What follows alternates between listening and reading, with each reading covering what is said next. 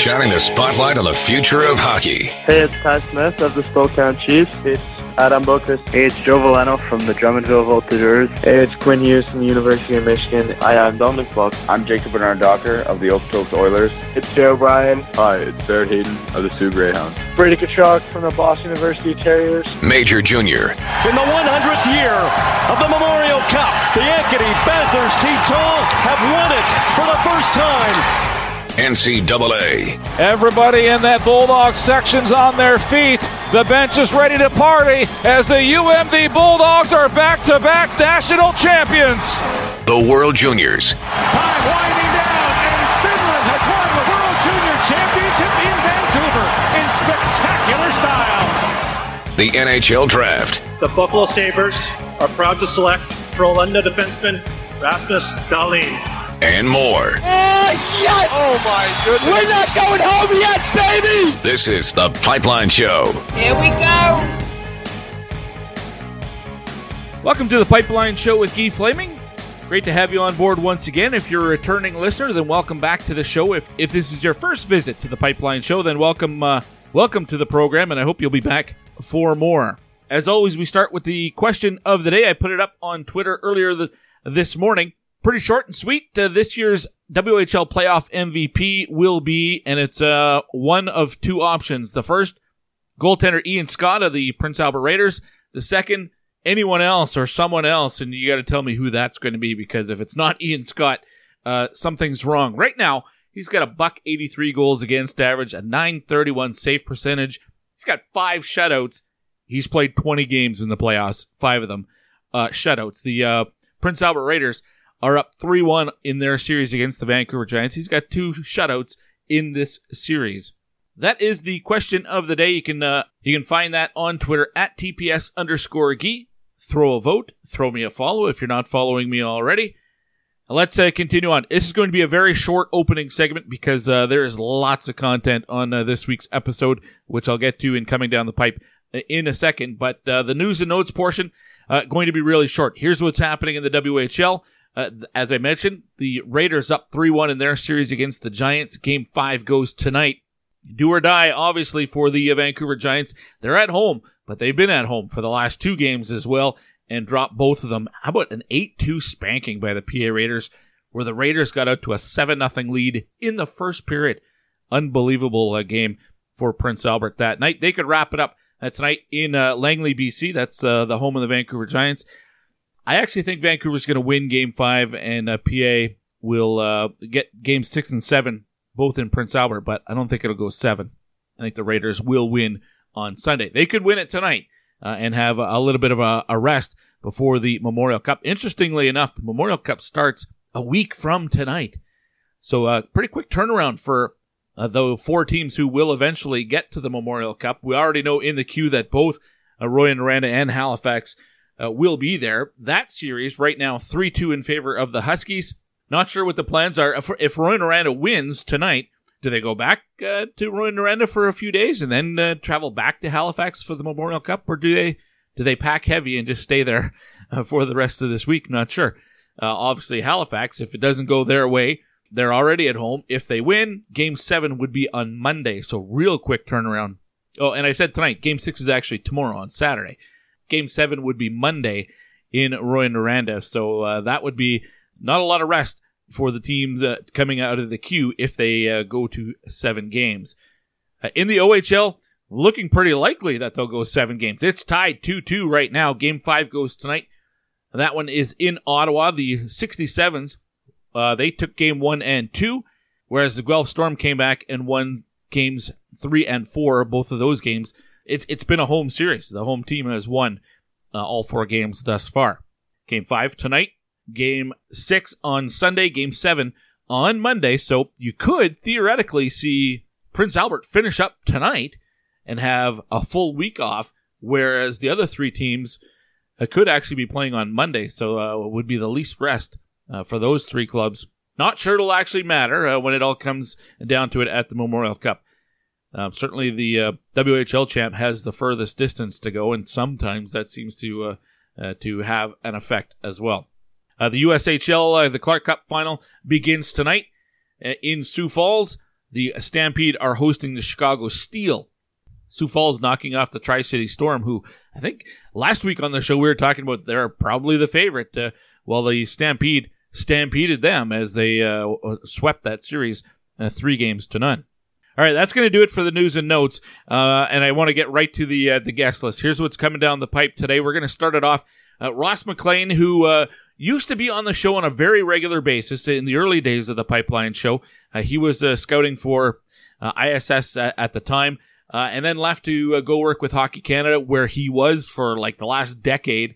now he's a free agent and has been uh, continuing uh, with his uh, scouting, looking to hook up with uh, an NHL team, and uh, I don't think it'll be long before he does. So I put in a call to him. I wanted to talk to him about the U18s. He was over in Sweden, and he uh, absolutely delivers a an in-depth review of a number of players who are draft eligible this year. It's like a 40 minute conversation. We're going to lead off uh, this episode uh, with that uh, chat with Ross MacLean. So we'll do that first. Uh, we'll follow it up with a trio of 2019 draft spotlight segments, three of them. The first one will be an In the Dub segment uh, for our friends at dubnetwork.ca. Keep up to date on everything happening around the Western Hockey League with uh, your visits daily to dubnetwork.ca.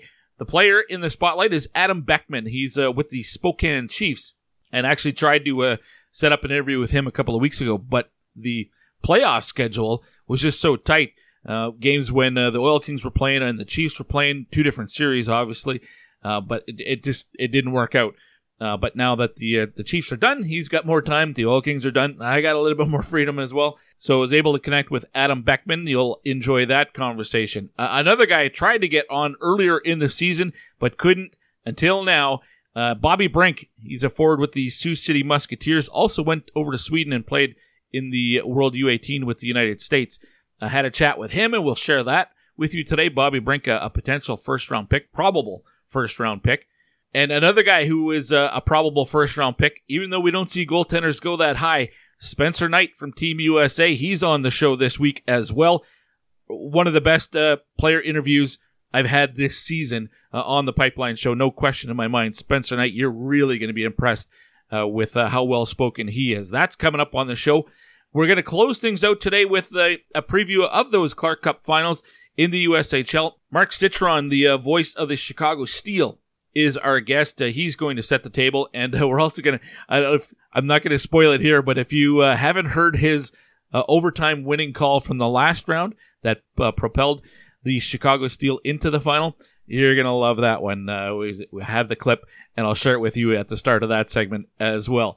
So uh, lots to get to. We're going to start with Ross MacLean with his uh, recap of the World U18s and a number of players uh, that uh, you need to know for the 2019 NHL Draft. Some really in-depth scouting reports on uh, a number of players. That starts off this episode of the Pipeline Show. Next.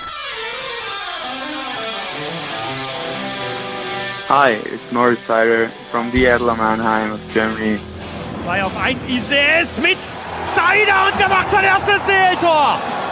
5-1 Mannheim, Moritz Seider. You're listening to The Pipeline Show.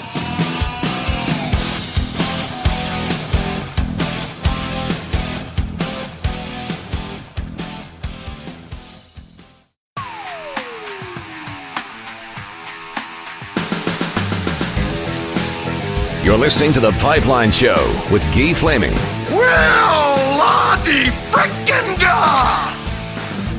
We're back on The Pipeline Show with Guy Flaming, and we're going to recap the uh, World U18s and maybe uh, tie it in with a uh, with the NHL draft and uh, look at some of the players that were uh, eligible for this year's NHL draft that were standouts in the tournament. Maybe some guys who left people wanting a little bit more, and to uh, give us his perspective uh, a good friend of the uh, Pipeline Show going back a number of years. Ross MacLean, I guess we can call you an unrestricted free agent when it comes to scouting, uh, Ross. But welcome back to the Pipeline Show. How are you? I'm back. It's great to be back. Well, it's great to have you once again. Uh, you were in Sweden. Uh, let's talk about that tournament. And uh, maybe we'll start with the U.S. because the, the World U18s is traditionally dominated by the U.S. national development team. It's their Stanley Cup. They've played two years together to get to this point and win this tournament. They didn't. They come away with a medal, but not the color that they wanted. Uh, a number of players had terrific tournaments, though. overall, would you say this was a disappointing finish for the U.S., or are there still a lot of positives to take from it? Uh, obviously, it'd be disappointing for them. I think from everybody else, it's probably more shocking than anything. Um, has to be probably one of the biggest gaps in terms of skill between teams that I can remember seeing at this event um, that didn't play in the gold medal game.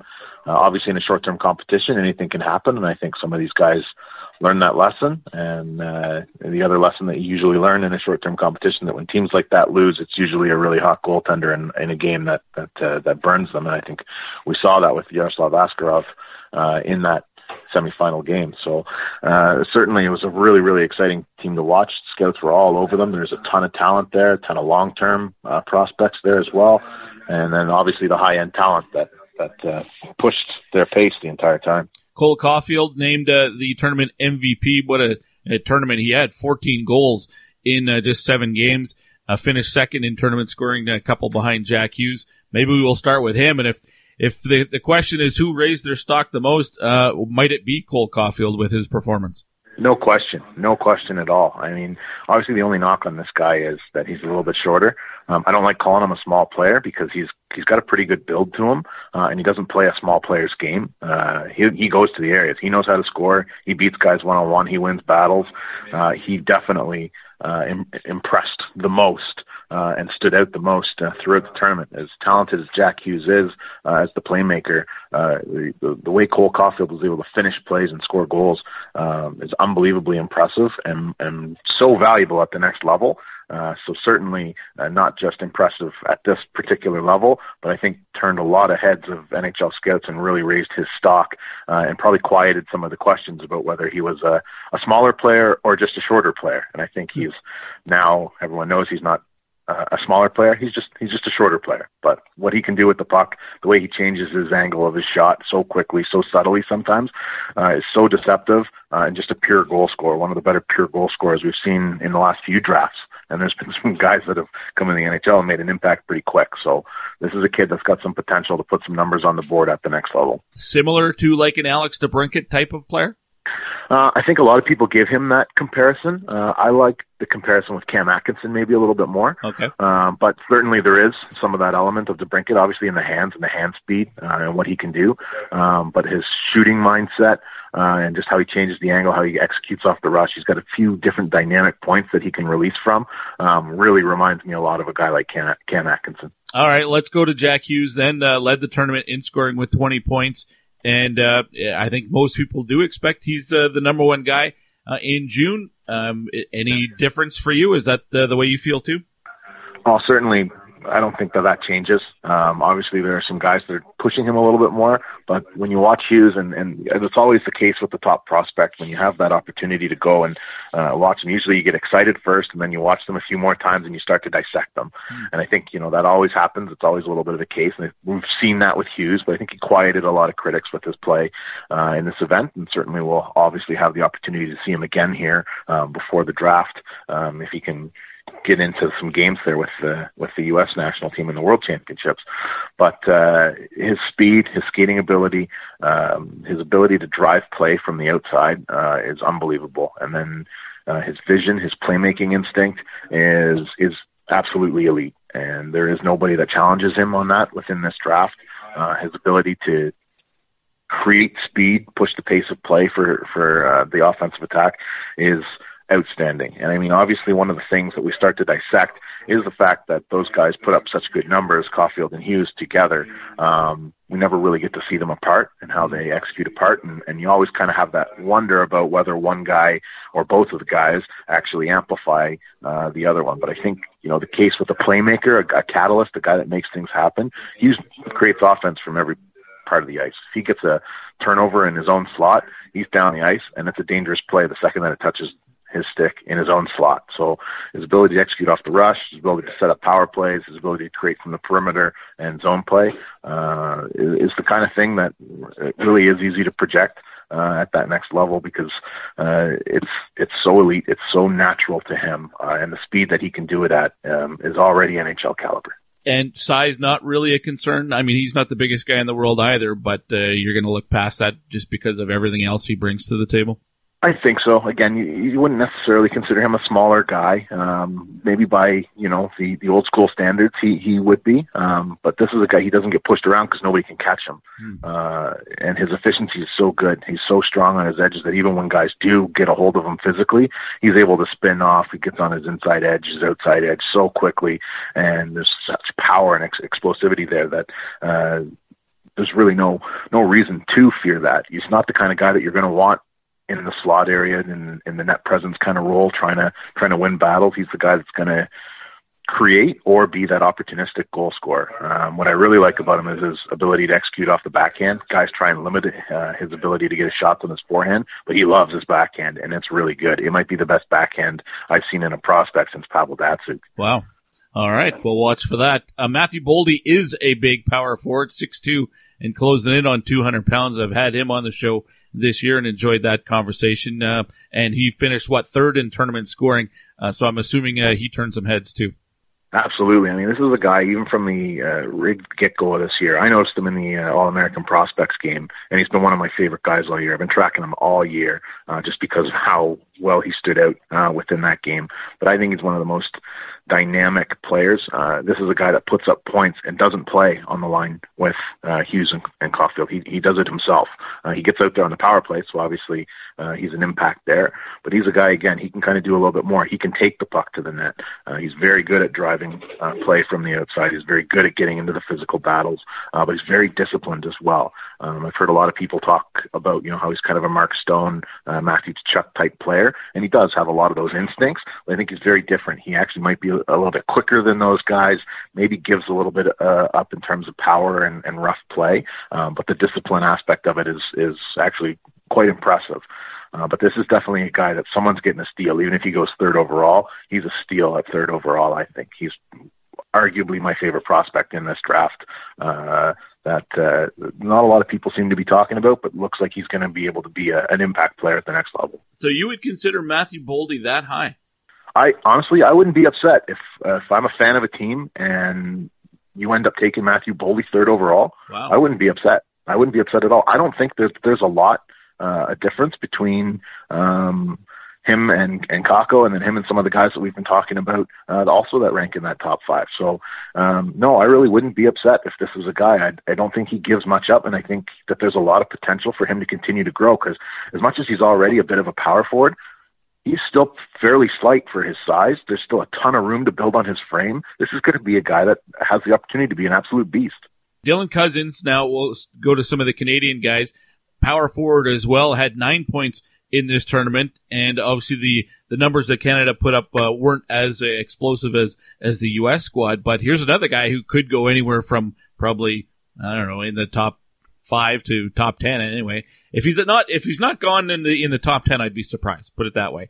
Um, tell me about Dylan Cozens in this tournament and what you think of him overall so I thought he had a bit of a slow start to the tournament, um, and then he he exploded for a big five point game, six point game. I can't remember what it was, but it was a it was a big it was a big game. And then from there, he seemed to have some confidence, seemed to figure out the international game a little bit more. And I thought he was very good uh, in the playoff round.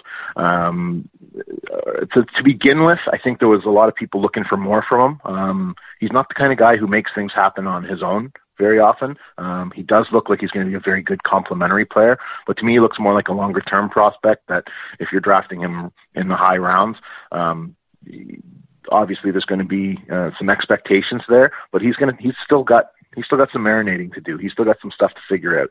Um, he stands out because he has very, very explosive feet, very, very explosive hands.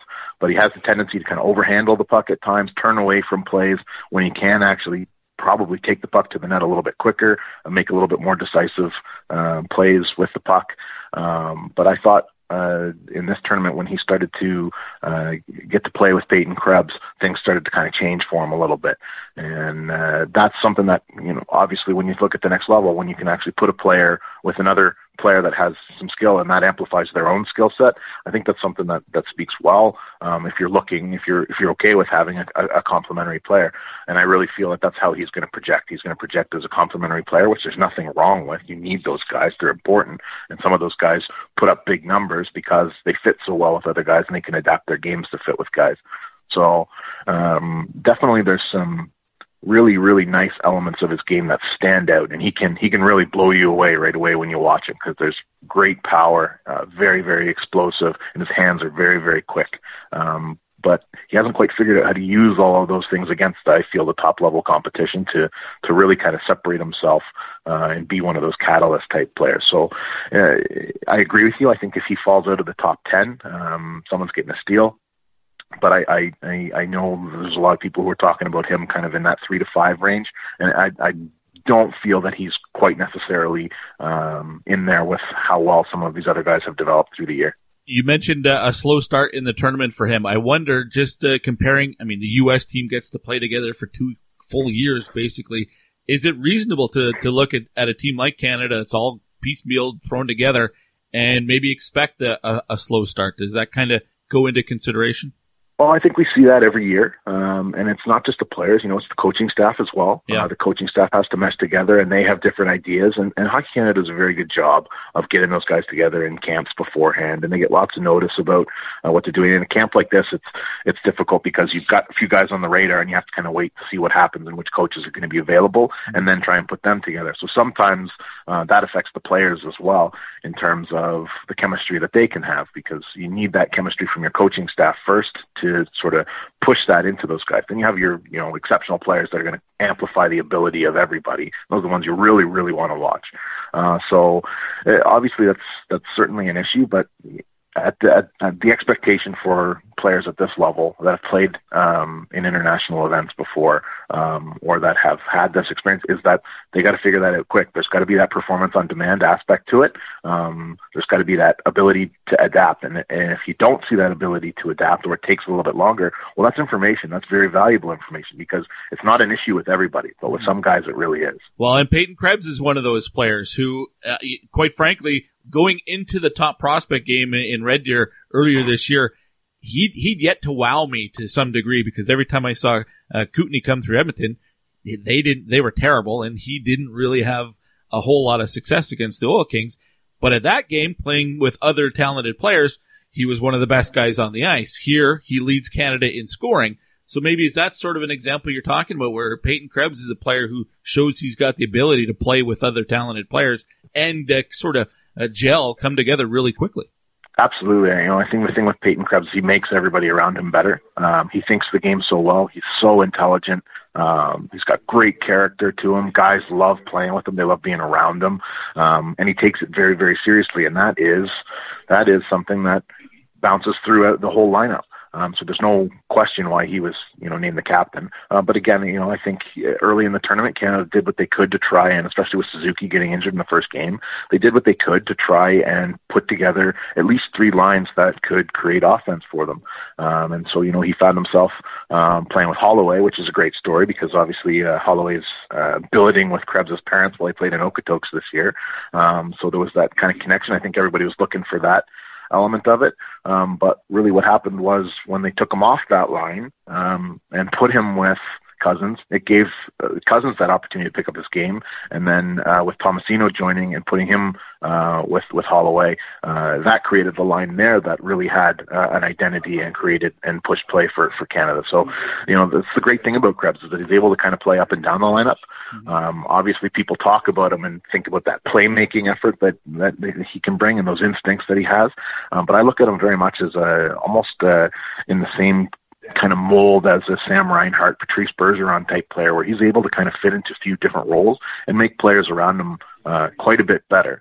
Uh, you know, we talk about um, his performance in, in the Western League this year, and he had a, he had a tall order in terms of um, trying to make trying to trying to bring out some of the talent of some of the guys. There was a lot of times where I watched this year where it really was.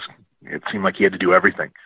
Um, and that can wear on a guy a little bit, and especially night in, night out in a grueling schedule, especially with the travel that's associated with the Western League. Uh, but he is definitely one of those guys that, that amplifies, and you can see it in a tournament like this, where you know even some of his his points were you know those empty net goals, there's a an own goal by the other team um, in the in the final there, uh, the semifinal with or sorry quarterfinal with Latvia.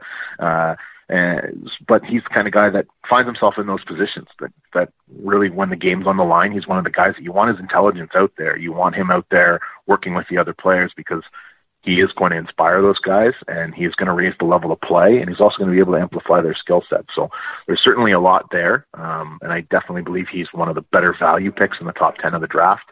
Uh, I've seen a lot of projections that have him kind of in the sort of 8 to 12 range. Uh, so, but there's somebody there that's going to get a very, very intelligent player with good character uh, that has that ability to play up and down the lineup and fit into almost every single organization that's out there right now.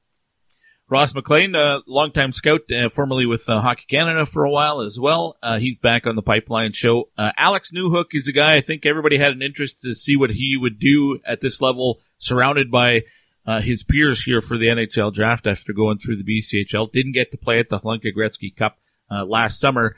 so, what sort of a performance did he have? he was outstanding. I thought uh, out of anybody on Canada, uh, he raised his stock the most. Uh, his intelligence, uh, offensively, his ability with the puck, uh, there was a real wow factor with his game.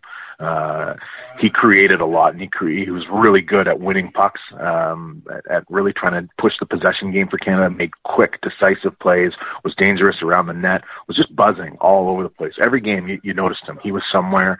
Uh, he was making things happen, and, and I, I was really, really impressed with him. He made his way onto the top power play unit.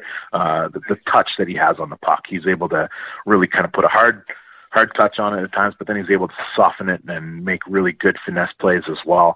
Uh, he was a guy coming into it. Um, I think his stock had dropped a little bit, even though he had dominated in the BCHL. Uh, but coming into the year, he was a guy everybody wanted to talk about. And then as we got into kind of World Junior A and so on, I think people were a little disappointed, but there's there was absolutely nothing to be disappointed about from his performance in this event. Uh, he was absolutely outstanding and he stood out all the time. So I feel like he did himself some really really big favors uh, come draft day here, and has definitely moved himself into um, the second half of the first round, I believe. Uh, let's move, go to Alex Turcotte, uh, back to a, a, U.S. player, but a guy who uh, missed a lot of time this year. So any uh, any chances people could get their eyes on him was probably a good thing. Uh, he had nine points in this event. You know, compared to some of the other guys that we've talked about, he's another one that's in that mix for the top ten, maybe top fifteen. where does he fall in that mix for you, and, and what did he show you in Sweden? He is one of those guys that people either love him or they really love him.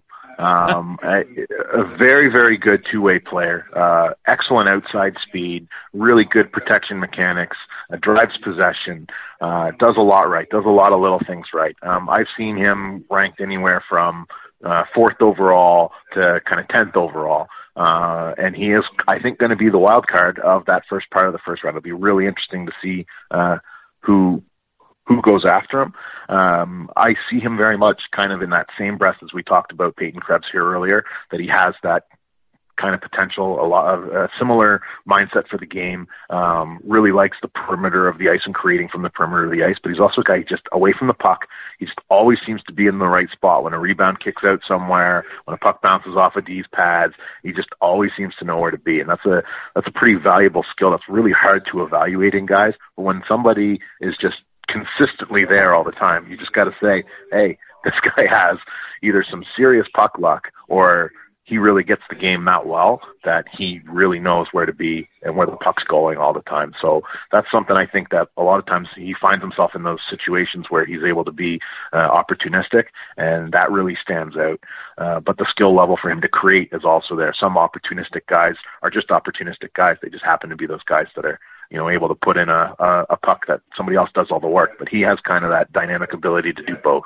So there's definitely some real interest uh, in his skill set, and it'll be really interesting to see uh, where he ends up here. Uh, definitely in the first half of the first round. Now, Bowen Byram, I think, is uh, the top defenseman available this year. I, I haven't heard anybody really suggest uh, otherwise. I'd be surprised if you told me differently. He was not the U18s because he's been lighting up the WHL playoffs uh, since then, still going in the final here with the Vancouver Giants. Of the other defensemen, the guys who were at the U18s, were there two or three guys who who um, uh, made it known that they deserve at least consideration uh, at the high end of the draft this year? Who would those guys be? Uh, absolutely, I you know I, I definitely agree with you that uh, Bowen Byram is far and away the most elite defense prospect uh, in this draft. To me, um, he kind of fits in that conversation at third overall, mm-hmm. uh, and you know especially when you look at the teams uh, in that in that area that have those picks currently, uh, would fit really really well. Um, in those organizations. Um, but the, uh, Philip Broberg is usually a guy that's mentioned kind of in the in the same conversation with him, and maybe the guy that's the closest to him. Uh, there still is a bit of a gap between them, but in terms of a guy that's able to kind of do a little bit of it all, create some scoring, he did really well this tournament and showcased himself well uh, in that sense. Started out a little bit slower, um, but by the end of it, I think everybody was talking about him, uh, and and really was kind of a catalyst in Sweden's success during this event. Uh, his ability and his confidence with the puck to rush it up ice, create zone entries is phenomenal. Uh, he's a big body. He's strong. He's almost like a power forward playing defense at times. And, uh, just his his his ability to create things from the point uh, is certainly something that obviously uh, scouts look for that teams really want, uh, and and there's still a lot of room for him to to get stronger, uh, to get better, uh, to get a little bit uh, more explosive laterally, but still very very strong skill set the other guy that really kind of stood out in this event uh, in terms of defensemen that I thought raised his stock quite a bit and maybe hushed a few of the conversations um, was Thomas Harley with Canada. I thought Thomas Harley had a great event. Um, he really was the most dynamic defenseman uh, on Canada, and when he was out there, uh, his play with the puck at the line, uh, teams found it really hard to keep him in check. They found it really hard to stop him from walking the line, from creating space, from from making lanes at the point. And when teams are struggling to have that kind of ability at this level, uh, you can tell that a player's got something there. So you know, I think Thomas Harley really, really, in the, the points aren't necessarily um, as, as wowing as as you think for a guy that's able to do that kind of stuff. But he was really getting a lot of things started for Canada. Um, I think Canada also had a couple of guys. I really loved the play of um, Bukovic and Korczak. They, especially when paired together, uh, they really looked like a, an unbelievable shutdown pair. Uh, both those guys are warriors. They get in lanes really well. They got loaded, deny space. They were really hard to play against around the net, and they they moved the puck up ice. They both made simple offensive plays. They knew their role. They knew their limitations, and I thought both of them had really really good uh, events as well. And probably uh, teams looking for strong defensive defensemen with good size, good upper body strength. Um, and some dynamic skating, some power. Uh, those guys will definitely be, um, I think, pushing themselves up just from the way that they uh, matched up against some of the better guys during this event. There's another defenseman I wanted to touch on in uh, Vlad Kolyachonok, who played in the uh, OHL with the Flint Firebirds this year. He played for Belarus at the at the U18s and uh, had five points in five games. Uh, I had somebody this year tell me he's the best Belarusian player, period, and will be the best Belarusian player, period. And I, I know it's not a major hockey power in the world, but do you buy into the hype? Is is that, did he show you enough there to to be considered uh, you know a top top prospect like that? The hype was real with him. The only reason Belarus had success in this event was because of him. Hmm. Uh, he was so dynamic. He looked like a man amongst boys.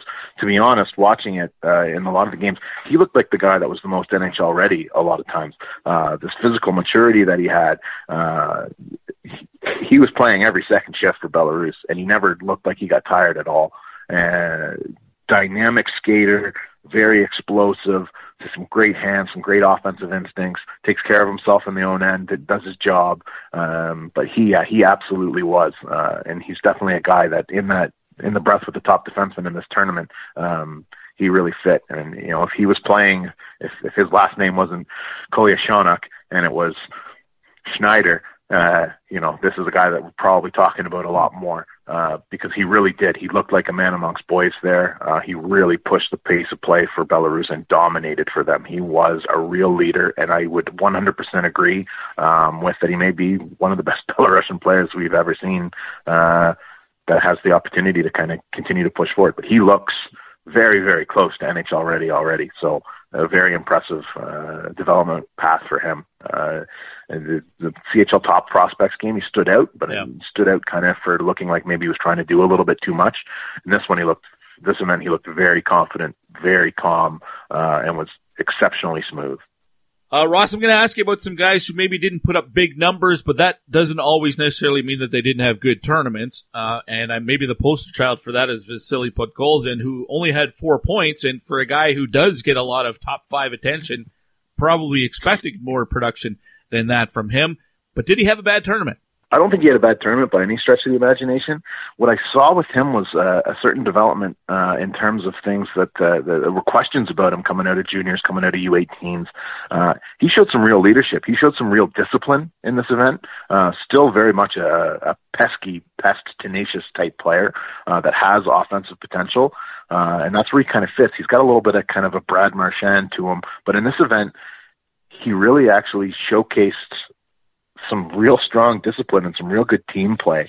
Uh, and that was kind of the knock on him, at least that I had uh, watching him from some of the other events, was that he had a little bit of that sort of typical Russian emotion to him. When a lot of these guys, this is not a, a typical Russian group. Uh, this group is very disciplined, uh, high skill, but very gritty. They look more like a, a Finnish team than they do a Russian team.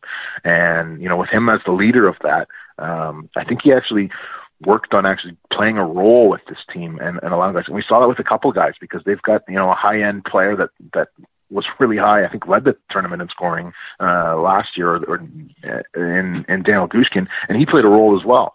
So to see those guys kind of buy into that, you can see how they were able to, to beat a team like the U.S. was they had these star players that were buying into a team game, and we, haven't seen that from a Russian group uh, uh, like full through their lineup in a while. So, and this is this was the guy that was the captain. So I think he deserves a lot of credit for that adaptation and that development. The skill's still there; it didn't go anywhere. The offensive ability is still there. It didn't go anywhere, but he he checked himself a little bit to try and play this team game, to try and beat some of these teams that Russia felt like they might have been outmatched against, and and we saw that they they upset again, arguably probably the the furthest ahead skill gap team I have maybe ever seen in this event. They beat them, and that was on solid goaltending, but it was also on really good character uh, and and team play. And you know, you got to say something about the captain who takes a little bit off of his offense to create something like that. We've seen that at the NHL level.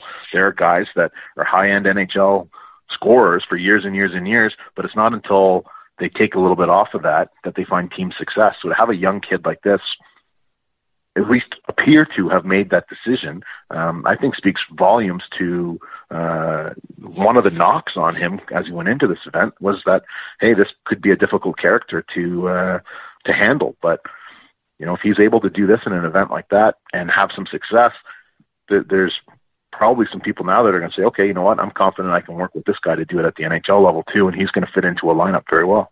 How about Jakob Pelletier? No goals in the tournament uh, and just two assists. Disappointing.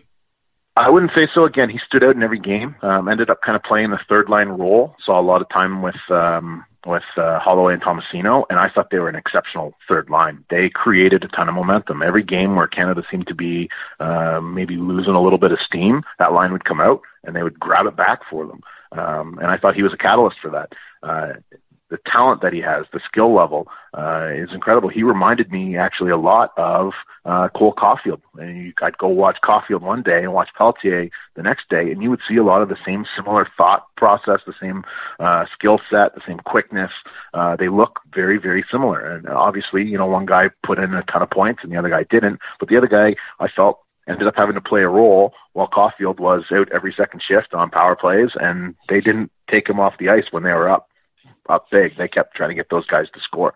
So, you know, I think Pelletier proved that he's a little bit more versatile um, at this event, and uh, I think early in the event he he uh, bobbled the puck quite a bit and missed some chances, put a couple off the post. But as the tournament went on, he kind of found his role and seemed accepting of it. And I really like that when we see high end skill guys come over to these events and uh, are accepting of their role. So um, I think he showed some character. I don't think that he hurt himself at all in terms of uh, displaying his skill. I'm really, really high on this player. I think he's got a really bright future, and uh, I think some of the stuff that he he showed, uh, especially his play in small areas, uh, was really, really strong in this event, and stuff I hadn't seen from him before. So came in here, showed some new things. Um, obviously, we would have liked to see him put up some more points because usually that's what everyone looks at at the end of this. But mm-hmm. I think the potential is still there. Um, so I was really, really happy with uh, what I saw from him in this event. Well, that's why I asked the question and frame it that way because points don't always mean that a guy had a bad tournament or played poorly, but uh, uh, without seeing the games, um, that's why I ask. Uh, with Finland, we haven't really t- touched on anybody from Finland at all. Did they have um, a, a, performance or two, a, a, couple of guys that, that stood out for them that uh, um, that caught the attention for scouts for this year? Uh, for this year, uh, there was a few guys that uh, they're watching that were kind of sort of your mid mid round prospects, uh, maybe maybe a couple second rounders. Uh, their team was really driven by uh, their underage players. Um, they have a couple late birthdays and they have some O2s, and they were the ones that really really dominated for that team and really when the team started to get going were the ones that that made things happen. Um, the one player I think that um, everybody wanted to watch the most on their team for this year's draft was uh, was Ville Heinola and uh, defenseman. Uh, and and he again also I think you know his kid played World Juniors. Everybody expected that he was going to put up some more points, create a little bit more, uh, but never really found himself in the opportunities um, to do that, to put up a, a bunch of points. Um, what we did see uh, from him, his vision was was apparent. Uh, he was using really good, uh, well placed shots and good subtle deception at the line to create lanes uh, and and push pucks towards the net. He had a lot of plays where uh, he was getting pucks to the net and guys were just just missing at the opportunities. So um, I think he played pretty well. Um, I would say that he probably didn't necessarily help or hurt his his draft stock. Um, but you could see uh, some of the the potential there and some of the things that we've liked about him in the past. Um, I thought he was excellent in uh, Ivan Hlinka, um, Hlinka Gretzky, sorry, and uh, but uh, in this event uh, he didn't really stand out as much, but was still very very good. Uh, let's look at goaltenders before we uh, wrap it up. Um, and I know uh, Spencer Knight seems to be everybody's favorite to, to be the first goalie taken in the draft, and he did play uh, the most games I think for the U.S. in uh, in the tournament. Although Cameron Rowe got a couple of uh, games in, um, is Spencer Knight the best goalie in the draft? He is, and to be honest, he might be the best goalie in the last few drafts. Uh, his composure is outstanding. The way he sees the game, he is so calm, he is so confident, and and it doesn't border on you know arrogant or cocky. He's he's just very confident in his abilities. He does all the right things. He's an excellent puck tracker. He's got great habits. Plays the puck very well. There's obviously that highlight that kind of made the runs around where he he faked playing the puck and then brought it out in front of his own net as the forechecker was coming on him when he was the last man back. But that's the kind of confidence he has. He is cool as a cucumber all the time. Uh, and you can't really fault him for uh, really any any of the bad stuff that happened with the U.S. He his potential is outstanding. Um, I am not a guy, and I have been very vocal in the past about not drafting goaltenders early in the draft. But this is a guy again that if you're taking him in the top ten, um, I think he's got great long-term potential. And there are a couple teams that, uh, that in that uh, first little bit that have some goaltending uh, problems uh, in their organization moving forward. But this is a guy I think is going to have a little bit of a uh, a little bit of a heart type, uh, um, a Carter Hart type development where he's going to be able to play uh, as a pretty young goaltender um, and, and and make an impact for a team. Uh, but I also think he's going to be a really valuable chip for any team uh, that maybe wants to trade for an established goaltender uh, to have in the organization. I think he's one of the best U.S. goaltenders um, that I've seen in a long, long time. So uh, definitely worth the hype. Definitely a guy that uh, is going to go in the first round, and uh, I, I'm I'm not going to shake my head at it like I usually do when teams take a goal in the first round. Well, I know uh, there are some uh, other good goaltenders available this year that weren't at the U18s. Hunter Jones, Matt Sogaard, they they weren't there. Uh, of the other goaltenders who were at the U18s in Sweden, and are eligible this year. Who else stood out? Well, I mean, when you talk about the the other goaltenders at this event that uh, that that really stood out. I mean, obviously Askarov was probably the, the one, and to me, kind of I could say almost all the same things that I said about Spencer Knight about him, but we can save that for next year because right. he's not eligible until next year. Um, a lot of the other goaltenders really kind of struggled to find that consistency. Um, certainly, guys had good games. Taylor Gauthier was excellent against Latvia, um, but had some other games where you know his emotion and his and his control were a little bit off.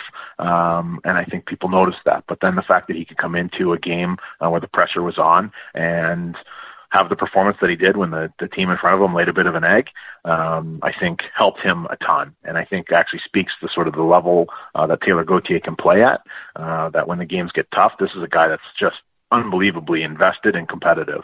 Uh, sometimes that can get away from him and in in you know the regular season type games but when you get into the playoff he was he was excellent it was like a different guy when he got into the net and that and uh, I think he inspired confidence um outside of that um most of the other goaltenders aren't eligible until next year uh you know the other goaltender that I thought uh, showcased himself uh, quite well um, was, uh, and actually, sorry, he is he is available. Was uh, Hlavaj from uh, Slovakia?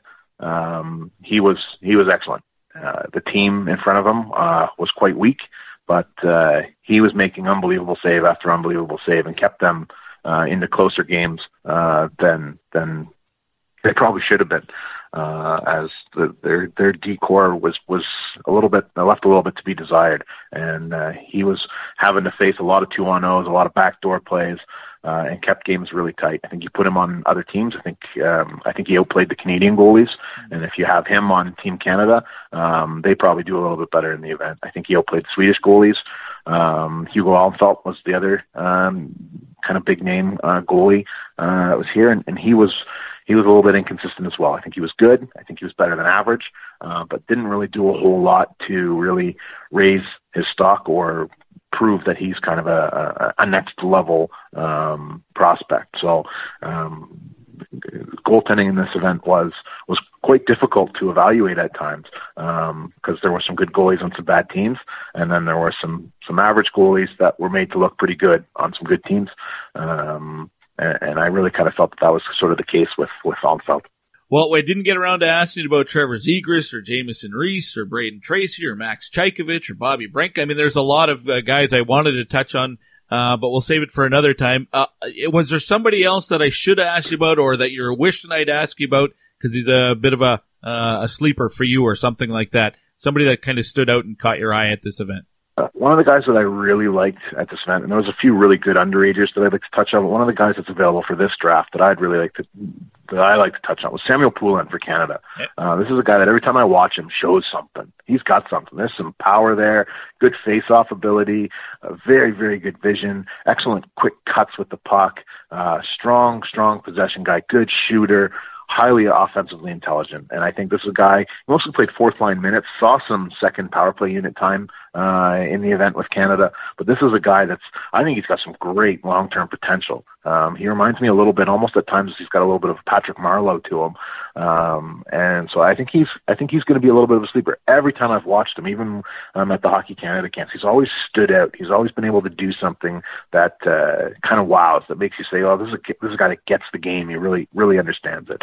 So there's him, and then the other guy that I really want to talk about was uh, um, Hugo Haas, Martin Hugo Haas from the Czech Republic. I think he was awesome in this event. I loved him at uh, Hlinka Gretzky, uh, and I think he's a, a an unheralded player uh, for this draft. Big defenseman, uh, can do a little bit of everything, um, but is highly competitive.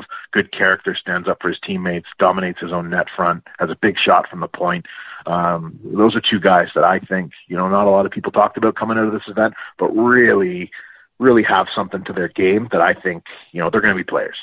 All right, Martin Hugo Haas from uh, the Czech Republic. We'll keep an eye on him as well. As always, Ross, uh, terrific to catch up once again, and uh, definitely expect a call before the uh, NHL draft uh, rolls around for sure. Okay. Love it. So happy to be back on the show. That's uh, old friend Ross MacLean. He's not old, but uh, we've been friends for a, a long time. I, honestly, must go back to season two of the Pipeline Show, maybe season three. Uh, and he used to, he was living in Calgary. I think he still does. He would drive up uh, to sit in studio with Dino and I as we would do uh, our, um, like our two hour draft preview special and things like that. It was always fantastic when he was uh, available uh, to come and uh, sit in with us. And so it was great to catch up with him once again. All right, from here we go with three back to back 2019 draft spotlight segments. The first will be with a, a WHL or a CHLer. So it will be our CHL Insider uh, segment, uh, which is always brought to you by the store next door. They are out in Yarmouth, Nova Scotia. It's a charitable organization that uh, employs people with disabilities, and what they do at the store next door is they collect broken hockey sticks and they transform those sticks into pieces of furniture, whether it's things you can put on your wall, like picture frames or uh, uh, clocks or ornamental things, uh, or you can get tables or chairs or benches. Uh, you can get picnic tables. It's just there's so much that they are able to uh, to make out of broken hockey sticks. It's the charitable aspect that I uh, am attracted by. Um, so I, I, think it's a heck of a, a thing that they're doing uh, for their community and for uh, the, the community that uh, for people who have disabilities in the community. Uh, fantastic. I know the Edmonton Oil Kings are about to or have uh, sent out a, a, bunch of broken sticks that they collected uh, during the playoffs. Uh, if you're in the Edmonton area, you can take your broken sticks, clean out your shed or your garage, uh, and take them to United Sport and Cycle. Uh, they have a collection drop off area as well, and they'll ship them out to Nova Scotia, so you don't have to worry about the cost. It's a, a great cause to get behind and highly recommend you check out the store storenextdoor.ca and check out their catalog, and, and you can see for yourself uh, all the things that uh, they have for sale. Maybe we'll get some details on that in uh, the near future. All right, first up, let's uh, flick on the 2019 draft spotlight. Adam Beckman of the Spokane Chiefs. He's up first here on the Pipeline Show. Comes back out to Yamamoto at the point. Goes over to Elynuik right circle. Now Smith at the point. Yamamoto left side shoots and scores!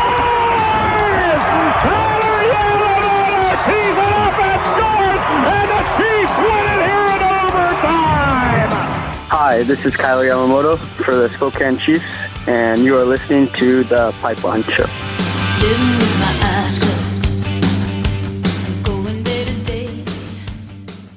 Nothing compares to the smile on a child's face after their wish has been granted. The Rainbow Society of Alberta is dedicated to granting wishes throughout the province to children who have been diagnosed with a life threatening or severe chronic medical illness. And you can help too. View the wishes, refer a child, and donate at rainbowsociety.ab.ca or get involved as a volunteer. Having a wish come true fills a child's heart with hope and happiness. Visit rainbowsociety.ab.ca today. You're listening to The Pipeline Show. That's right.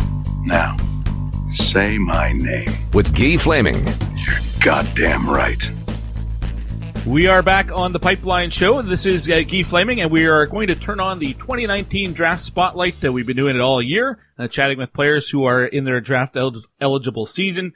And uh, so is my next guest, who uh, his season just came to an end uh, not that long ago. pleased to be joined now by Adam Beckman of the Spokane Chiefs. Adam, welcome to the Pipeline Show. How are things? Really good, thank you. Thanks for having me. No problem at all. in fact, a pleasure to get a chance to speak with you. I'd planned on uh, chatting with you a couple of weeks ago, but the uh, the playoff schedule is just so tight we couldn't get uh, a time set up. So uh, glad that I can chat with you now. Although I know you'd rather be playing right now. Uh, tough to to be sitting on the outside uh, when you get the, to the semifinals in the WHL, and and now you're watching the finals, or are you watching the finals? did you, did you kind of put it out of your mind now? Uh no, obviously it's, it's still there. Yeah, it still kind of hurts a little bit. You know, I wish we all wish we were there, but you know, it's it's cool to see you know the, the finals going on and see how it goes for sure. All right. Do you can you cheer for the other Western Conference team, or uh, I mean, they knocked you out. So do you find yourself rooting for uh, Prince Albert? Uh, I know that you're a, a, Saskatchewan guy, so I'm not sure where your loyalties lie.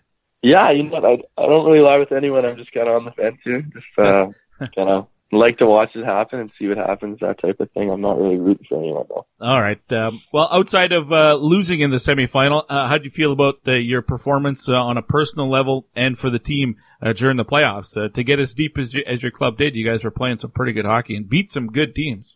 Yeah, I think you know we we beat a lot of teams that a lot of people didn't expect us to beat kind of along the way. Played a lot of really good hockey throughout the playoffs. Uh, personally, I thought you know I had a pretty good playoffs. Obviously, I got a lot of help from my teammates and stuff like that. And I think overall, we just we played really good. And I think um, it was a lot unexpected for a lot of people outside of our group to kind of see how how far we went. 12 points in uh, 15 playoff games for yourself. Uh, and that's pretty much the same scoring pace as you had in the regular season, just a, a hair under a point per game. Did, did you find the, the regular season and the playoffs differed a whole lot? I mean, we always talk about the, how the style of play intensifies and things like that. Uh, did you find it uh, for yourself uh, as a guy that was actually in the games? Uh, for sure. I, I think like obviously the speed probably doesn't change, but just the intensity changes. Everybody's kind of gripping their stick a little bit tighter, trying to make you know the, a really good play rather than you know just kind of playing a little less nonchalant. So mm-hmm. obviously the intensity picks up quite a bit, but again, uh, it's hockey. It's, it's a lot of fun still. Well, this was uh, your first year in the Western Hockey League. You ended the season as the second highest uh, scoring rookie in the WHL, 62 points uh, in the regular season. 32 of those were goals. So uh, a pretty impressive season uh, as a 17 year old. Uh, Thank you. Do you do you think that was an advantage for you? And I mean, you look at the, the scoring leaders among rookies, Brayden Tracey up there as well, and Krystof Hrabik, all 17 year olds. Um, th- that extra year playing junior A, did that help? Uh, I actually played midget, but um, I think yeah, I think it definitely did help, like going back and kind of you know getting higher minutes rather than you know maybe it out on a, a lower role as a 16 year old in the league. So right. I definitely think that you know the decision to go back did help me a lot, just kind of working on my skills and kind of putting myself in uh, a more valuable position, I guess. Yeah, last year was the Battleford Stars, uh, SMHL. Uh, sorry, not uh, not uh, the SJHL. My bad. Um, now, how big of a jump was it for you to, to come to the WHL? Did uh, was it a significant? Uh, did it take you a little while to get used to the the, the change? Yeah, um, I played a I played a game the year before, so I kind of knew like obviously it was, it was a lot more intense than playing midget and stuff like that. Hmm. Uh, I think coming in and you know starting off with like camp and then preseason, it kind of eases you into it just because the, the intensity kind of just picks up as the year goes on. And like I think at the start of the year, the intensity or the the style of play is maybe not as uh, good as it as it gets you know towards the end of the year. So just kind of easing into it, I think, is what helped a lot. And just that one game, uh, dipping your toe into the WHL waters last year, one game was enough to kind of give you a bit of a heads up of what to expect.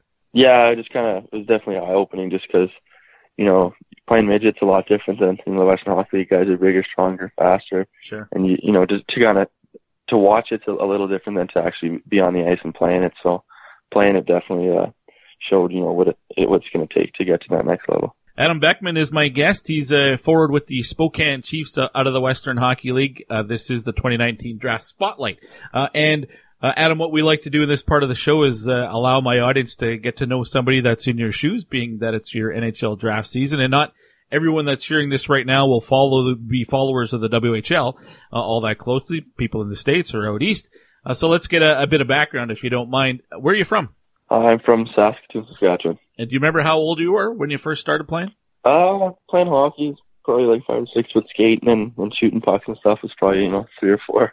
Okay, well that's that's pretty normal, I would think. Uh, have you always been a Yeah. forward? You're listed as a center. So, Uh, yeah, I've been forward all my life, center, left wing type thing.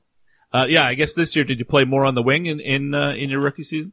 Yeah, I actually played on the wing pretty well the whole year, so kind of an adjustment. But Center is kind of your natural position. Did it take you a little bit uh, to get comfortable playing on the wing?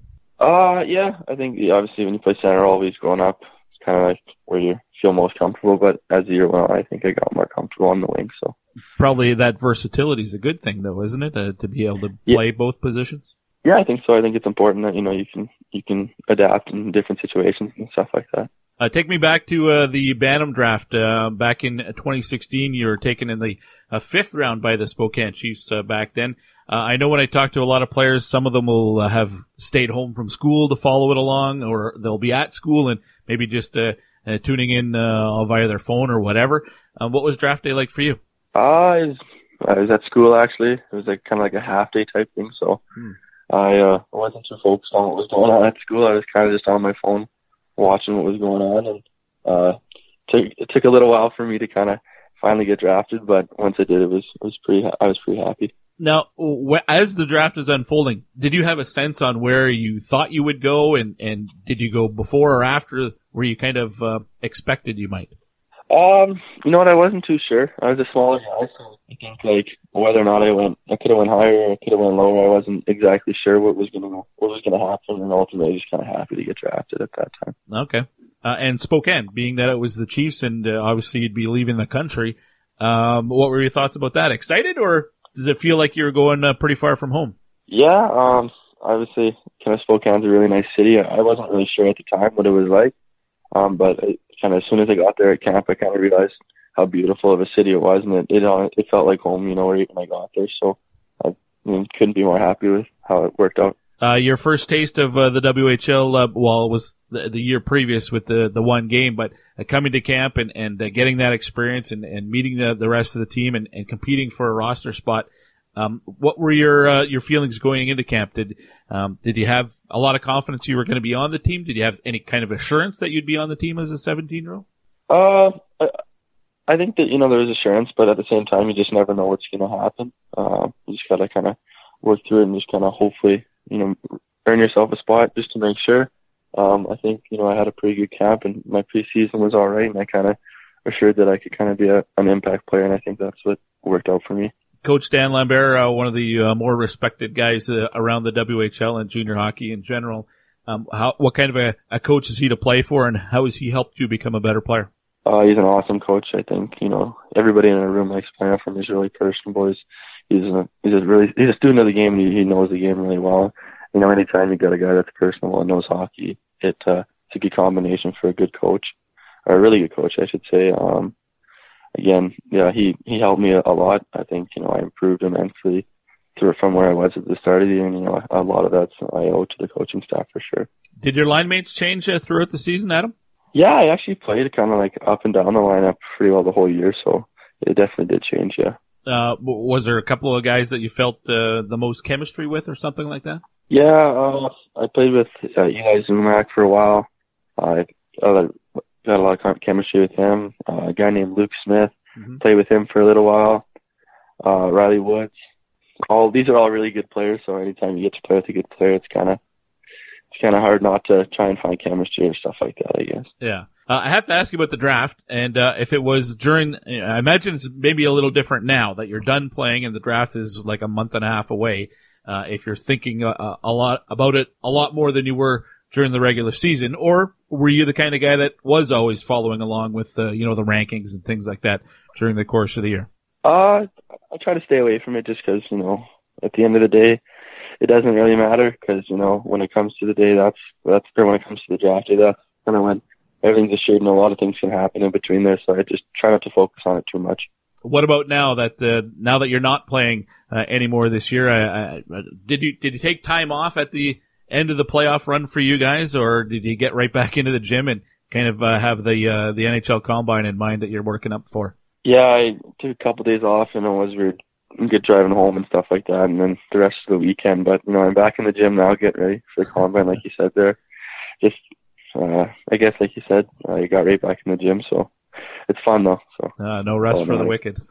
yeah. Ranked 34th overall uh, by NHL Central Scouting in North America, uh, having uh, that number kind of uh, next to your name. Is that a uh, a motivator? Do you is, is, it important for you to be a first rounder, or are you flattered by that number? How do you feel about ranked being ranked 34th? Um, I don't know. I I don't know how exactly I feel about it. Obviously, you know, it's just a ranking, and you know, nothing happens till the draft actually happens. So I try not to use it as anything. Obviously, um, just kind of I'm happy to have my name there, and it kind of motivates me in the gym just to you know continue to work hard, you know, to try and reach my goal. You have some teammates that have uh, gone through the draft process and uh, have been uh, chosen by NHL teams. Is that you ever have a conversation with those guys to try to get their sense of what the experience is like? Uh, for sure. I actually drove home from Spokane with Ty Smith, so he kind of was talking about it a little bit, and then Jaret Anderson-Dolan obviously been through that and stuff, played a few NHL games, so those guys, uh, you know, if if you have any questions, they're always there to to talk about it. So that's pretty cool. Well, for those fans uh, who are listening to this and uh, maybe haven't had a chance to watch you play, and being in the other conference from uh, the Oil Kings, uh, part of the broadcast team for the Oil Kings, um, I don't get to see you play either. So, hey, can you give us a bit of a scouting report on yourself? I mean, we can look at the numbers and see you're obviously a goal scorer and an offensive guy, but might not be the entire picture. So, how do you describe yourself as a player? Uh, you know, I like to kind of describe myself as an exciting player to watch. Um, really offensive. I like to think I'm an offensive, talented player. It's kind of where I excel. I think uh, I can play 200 feet of the ice. You know, I can play in the D zone and stuff like that. But I think you know the offensive zone is where I excel. The Central Scouting lists you at six foot and, uh, and 168 pounds. Are those the numbers accurate and up to date, or has it changed a bit? Uh, I think I'm about six one now, but uh, I think everything else about the same, 170 pounds ish, that type thing. Okay, so uh, time in the gym. Uh, I mean, that's obviously something I'm sure is on your to-do list to to put on some muscle mass uh, and get some uh, some man strength, which will naturally come for over sure. t- over time. Um, but uh, something that uh, is a goal for you. Yeah, for sure. I think that's one of you know my biggest is biggest weaknesses as a player is kind of just my strength and stuff like that, and that's definitely something I'm focusing on for you know the upcoming years. Yeah, far from the only guy uh, at your age that uh, that has that uh, issue as well. Uh, what about on the ice? Are there areas of your game that uh, you think need the most uh, focus for yourself? Yeah, I I think my physical play. Obviously, I I think I did improve. That's kind of one of the things that I had to work on at the start of the year. My coaches helped me through, but I think my physical play was something I uh, needed to work on at the beginning of the year, and I, I kind of gradually got better, but I think I can still kind of, you know, get better in that area, that's for sure. Uh, lastly, you know, you're a Saskatchewan guy, so you're, you didn't grow up in the backyard of an NHL team or anything like that, but, um, did, did you have a, a favorite NHL club? And I imagine that'll change, uh, whatever happens here in about six or seven weeks. But, um, as a kid growing up, did you have a, a favorite team? Uh, you know, I, I always liked Edmonton just because they were close. Um, you know, it's kind of been tough the last couple of years, but you know, they got a really good future and stuff like that. Know, obviously, their players. Um, I really liked Sidney Crosby in Pittsburgh. Always growing up too, I liked watching him. So that type of thing. But at the end of the day, I kind of just like watching hockey and kind of seeing what happens. Excellent. Well, Adam, listen, I really appreciate your time today. Uh, good luck at the NHL Combine, the draft, whatever happens there, and uh, we'll see you uh, next year when you roll through town to take on the Oil Kings. Thank you. Thanks for having me on the show. Adam Beckman is ranked 34th overall in North America by NHL Central Scouting. Uh, you can make an argument that uh, based on his uh, continued success in the playoffs, uh, maybe there's a team that liked him enough uh, for him to be a first round pick. Probably a top 45 guy, but we'll see. Next up in the uh, 2019 draft spotlight, we go south of the border and a guy who played in the USHL this past season. His name is Bobby Brink, uh, another player that I've been uh, trying to get on the show for uh, uh probably a couple of months now, but just uh, never seemed to be able to uh, get a time that was that worked on his end and for the team. His team is the Sioux City Musketeers. Then at the end of the year, he went over and played in the U18 for Team USA as well. So we talk about all of that with Bobby Brink next here on the Pipeline Show. Smirnov breaks across, turns it over to Allison. Here he comes, one on one. Allison, deep left, shoots, scores! He undressed a defender at the right slot. He went backhander, turned to the forehand, and wristed it under Wisho. Hey, I'm Wade Allison from the Tri City Storm, and you're listening to the Pipeline Show. She's the girl of my dreams, she's the girl of my mind. She's play me for a fool, cause she's the hurting kind.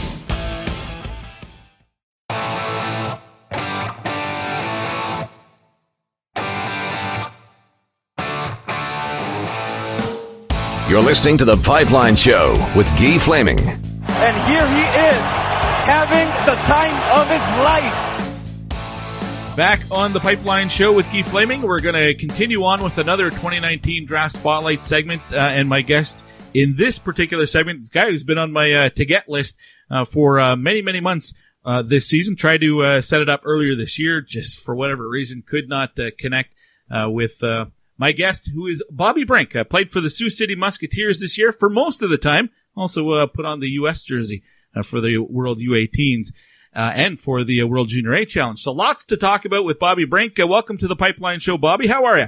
I'm good. Thanks for having me. Uh, pleasure to get a chance to speak with you today. Uh, I know you'd rather be playing at this point as the USHL uh, finals gets uh, ready to uh, start up this weekend, but um, your team fell a little bit short. what went wrong in the playoffs for, for the Musketeers? Um, I don't know. We just ran into a, a hot Sioux Falls team, and uh, uh, we had a couple close games there. We lost in fourth OT in the last one, so I don't know. Just a couple more bounces our way, and maybe that series turns around. Well, uh, a really strong season for you uh, on a personal level. The Musketeers were a good team as well, but 68 points in just 43 games. You finished fourth in USHL scoring but played like 20 fewer games than the other guys who were at the top. So uh, 35 goals included in that 68 game or 68 point uh, total. I have to think you're uh, pretty pleased with the way things went for you in the USHL this year. Yeah, it was a fun year. Uh, uh, all of us as a line had a successful year, and uh, uh, just too bad that we didn't turn on how we wanted in the playoffs. Did your line mates uh, change throughout the season, or did you have a couple of guys pretty much from start to finish? Uh, no, most of the time it was with uh, Martin Pospisil and Marcus Kallionkieli, unless uh, one was injured or out of the lineup. Well, so a couple of pretty talented players there for sure. Why the chemistry between the three of you? What do you think um, was it was that uh, made you guys click so well? Um, I think we all just uh, think the game a lot alike. Uh, I think we were able to make a lot of small, uh, like good and go plays to each other that uh, set us each other up for good scoring chances. Uh, you also had a chance to play in the World Junior A Challenge uh, this year uh, in Bonnyville, which is about two hours away from where I'm sitting right now. Uh, I didn't get a chance to get out to the tournament this year, but um, what was that experience like for you? Yeah, it was really cool. Uh, we had a great group of guys, and uh, the city of Bonnyville was really great. The, they had a great attendance to every game, which made the atmosphere really fun. And winning that gold medal there was really special. Uh, was that the first time you, you got to uh, represent your country on the international stage? Uh, yeah, it was the first time, so that just made it even more more special. Uh, that's got to be um, a proud moment for a player uh, to be able to put on your national colors like that. Yeah, it's always an honor to uh, to get to wear the the USA flag. So uh, whenever you do it, it's it's always an honor. It's really special. Well, and then you got to do it again here uh, earlier, well, in April last month, uh, playing at the uh, World U18 over in Sweden. We'll get to that in a little bit, but uh, it's the 2019 Draft Spotlight. We're chatting with uh, Bobby Brink from the Sioux City Musketeers. Uh, Bobby, what we like to do in this part of the show is let my audience get to know somebody that's draft eligible, like you are this year, and not everybody that's hearing this is going to know who Bobby Brink is. So let's educate the audience. where are you from? I'm from Minnetonka, Minnesota Do you remember how old you were when you first started playing, Bobby? Uh, around the age uh, two or three. Yeah, pretty young, but uh, the state of hockey, uh, you guys are uh, have, have such a rich hockey tradition uh, in your state as well. Uh, who got you into hockey at that young age, or is it just a Minnesota thing? Um, my dad played uh, hockey at the University of Minnesota, so uh, he kind of got me into the game, and he coached me growing up through about Pee Wee. Okay, have you always been a forward? Uh, pretty much my whole career, except for for me a couple games at defense. But usually I play forward. Never ever throw the pads on. I, I talk to a lot of players on the show, and some of them will say, you know, when you're five or six and your team, everybody kind of has to take their turn uh, playing in net. Did you have a an opportunity like that? I think I threw them on for one practice and then never again. you knew right away. Yeah, I knew that wasn't my thing. yeah. I, I, have to ask you about uh, something somebody told me that your middle name is Orr, so it's Bobby Orr Brink. Uh, is that correct? First off, is that is that true? Yeah, that is true. And and how did that come about? Do you know? Um, my dad was just, I guess, a big hockey fan growing up, and he loved Bobby Orr, so uh, he decided to name me after it. Well, I guess when your your name is Bobby Orr, you kind of are locked into playing hockey. That's for sure. Hey, it's worked out pretty well for you. Maybe it's a, a maybe it's a good luck charm. Uh, yeah. Uh, all right, so you go from uh, Minnetonka High School, uh, playing in the uh, USHL, uh, Sioux City. You got into 13 games last year uh, before playing uh, as a full timer this year. Those 13 games, how much did that mean to uh, kind of giving you a an insight into what to expect at the USHL this year? Oh, uh, yeah, just made the transition easier from high school to the USHL. It's always a big jump going from high school to junior. So kind of get the transition period out of the way. Uh, last year was it was helpful for my start this year. Now you did not play in the World Junior A or in the uh, Gretzky Cup this year. Uh, was that something that was uh, you know you thought was a possibility for you and and just didn't work out? Uh, yeah, I was coming off. Uh, I just had knee surgery, so ah. I was still uh, injured at the time. Okay, I was wondering if there was something along those lines because uh, I would have expected that you would have been on that team. So not getting that opportunity. How important uh, was the the World Junior A Challenge uh, then for you, just to, to play in one of those showcase events during your draft year? Yeah, obviously, if you have a good performance at one of those events, that uh, it helps your draft stock. But and then it's also it was tough not to be able to represent your country at a big tournament like Hlinka. So mm-hmm. to be able to do it at the World Junior A, that was nice. Well, and uh, you led the U.S. in scoring at the World Junior A, and then you get that opportunity at the at the U18 as well. Uh, now you played a, a, few games uh, with the U17s in uh, that year, and with the U18s again this year. Um, so to go into uh, Sweden to join the club over there, was it a comfortable fit because you, you'd already kind of known some of the guys on the team? Yeah, it made the uh, like joining the new team easier, knowing the guys from last year. So I don't know, you just kind of it was less of a not knowing anyone, where you just learning everybody's name for the first time. It's it's kind of nice to be able to jump right into a team where you've played there before. I, I have to think it's still a bit of a challenge though, where to go from a Sioux City where you were the guy to playing for Team USA where you weren't necessarily the guy because that team is absolutely loaded with talent this year, but was it a little bit tough for you to find sort of your role? Oh, I don't think it was that tough. I, I jumped right on the line with Bull the entire time. They made uh, the transition really easily. Where uh, they helped me in my game, and we kind of clicked as a line. And so, I don't know, you just kind of do whatever you can to help the team win. Well, six points in five games uh, in Sweden. That's pretty impressive as well. And I know it was not the uh, the the medal that you guys wanted to come home with, but um, can you can you come back with a bronze medal and be happy? Uh, I mean, at least uh, you didn't come home empty-handed. I know the gold medal is obviously the target, though. Yeah, it's obviously tough not going over there and winning the gold. Uh, you dream about winning the gold medal there, and then uh, at least you're walking away with something. But uh, it's just not it's not the same without the gold. Yeah. Uh, Bobby Brink of the Sioux City Musketeers, uh, my guest here on the Pipeline Show. Uh, let's uh, chat a bit about the draft uh, during the course of the regular season. Is it something you spend a lot of time thinking about or not? Um, obviously there's like interviews that you have to do with NHL teams and stuff, but I don't know. I try not to focus too on it too much, where it's uh filling my mind during games and hindering my play. So usually I just try to kind of keep it out of my mind and focus on uh the Sioux City team but then you go to Bonnyville. You also have the top prospect game in the in the USHL. So you have those those marquee showcase events where you know one end of the rink is just full of uh, guys in black coats and, and clipboards. So you know the scouts are out there every night watching you. It, do, you, do you think that can be a distraction to a player? Oh yeah, you know they're there, but like I don't know, maybe just use it as motivation or uh, just either that or just keep it out of your mind where you can just do whatever you can to help your team win. That's what's most important is uh, winning with your current team. Well, now that your time on the ice uh, is at an end for this season, uh, you're ranked 19th in North America by Central Scouting. Uh, does that flatter you? Are you excited about that? Or are you, are you one of those guys who says, uh, man, I should be ranked higher than that? No, obviously it's an honor to be ranked, uh, on Central Scouting and to be ranked high. So, uh, yeah, it's just, uh, it's an honor to be on that, that list. They rank you or list you at five eight and 159 pounds. How uh, accurate are those numbers? I think I'm at about five nine, five ten ish, right in there. Okay, and weight wise, about is it still about 160 pounds? Uh, yeah, one like 165 ish.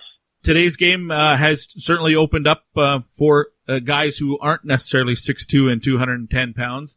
Um, so guys your size are finding a way to have success. How has it not been an issue for you? I mean, clearly you've been playing at this size, uh, you know, all your life, and I'm sure you've had people tell you all your life that you're not big enough. Um, why has it not been a problem for you?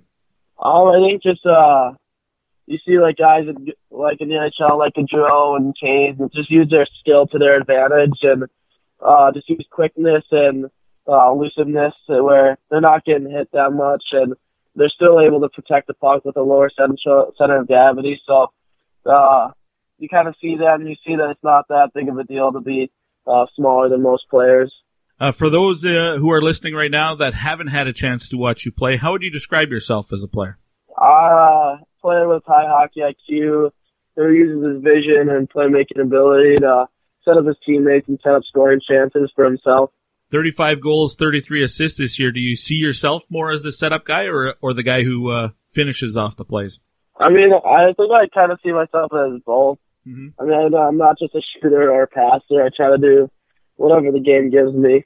All right. Uh, looking ahead to next year, uh, or is it the year after? I know you're slated to uh, to go to the University of Denver and play for the Pioneers. The last time I checked with them, uh, nothing had been uh, officially confirmed. I know you're a recruit of theirs or a commit, um, but I don't know if your uh, your intention is to be there next year or the year after. where are you at with that?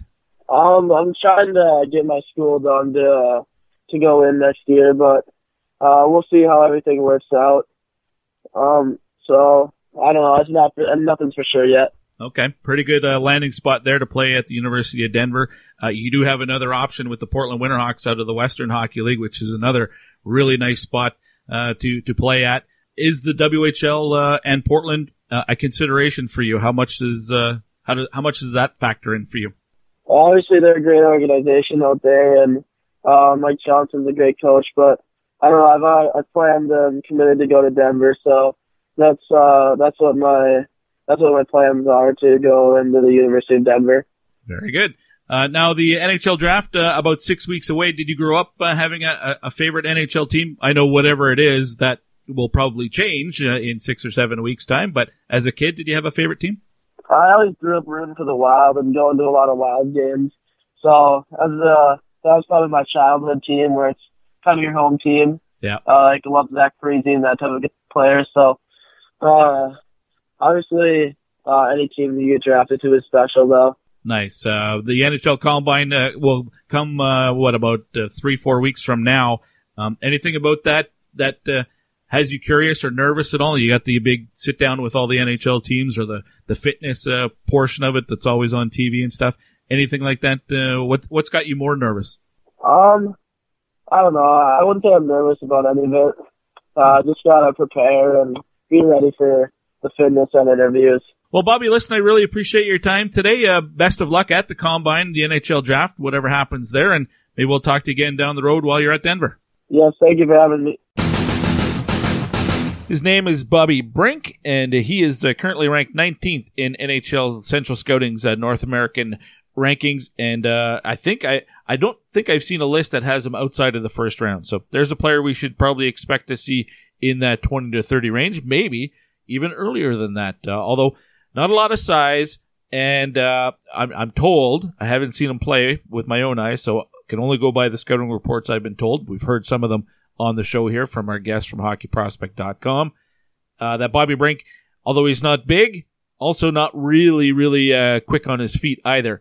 There will there will definitely be scouts out there who say if you're going to be small, you better be fast, uh, and uh, that's not the description I get of Bobby Brink. That's not to say that he can't have success. Uh, hockey sense is something you is really hard to learn. A natural ability to put the puck in the net really tough to learn. I think you can train to be become a better skater. We've seen number of players do it over the years. So if there's one thing, skating is really important in the NHL today. But if you're not a great skater at the junior level, I think that is still something that you can work on. So maybe of all the assets and, and traits that a player can have and maybe not have, terrific speed might be something that you can improve on the most. That's just my own personal opinion. Uh, so just because Bobby Brink is small and not necessarily a burner uh, doesn't mean that he cannot have success at the next level. He definitely has the hockey sense and the uh, natural uh, talent to put the puck in the net. That's going to get him a look. We go from a one probable first round pick to a guy who uh, another probable, maybe even uh, for sure first round pick. The top rated goaltender in the class of 2019. His name is Spencer Knight, plays for the U.S. National Development Program.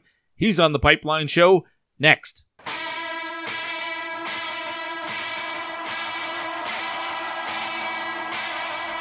McCarthy trying to get it out of his own zone. Picks it up again behind the USA goal. This time a safe play, and he finds Turcotte with Gildon shorthanded and over the line. Turcotte out in front, score! What a move! Alex Turcotte, a shorthanded goal. It's Alex Turcotte from Team USA, and you're listening to the Pipeline Show.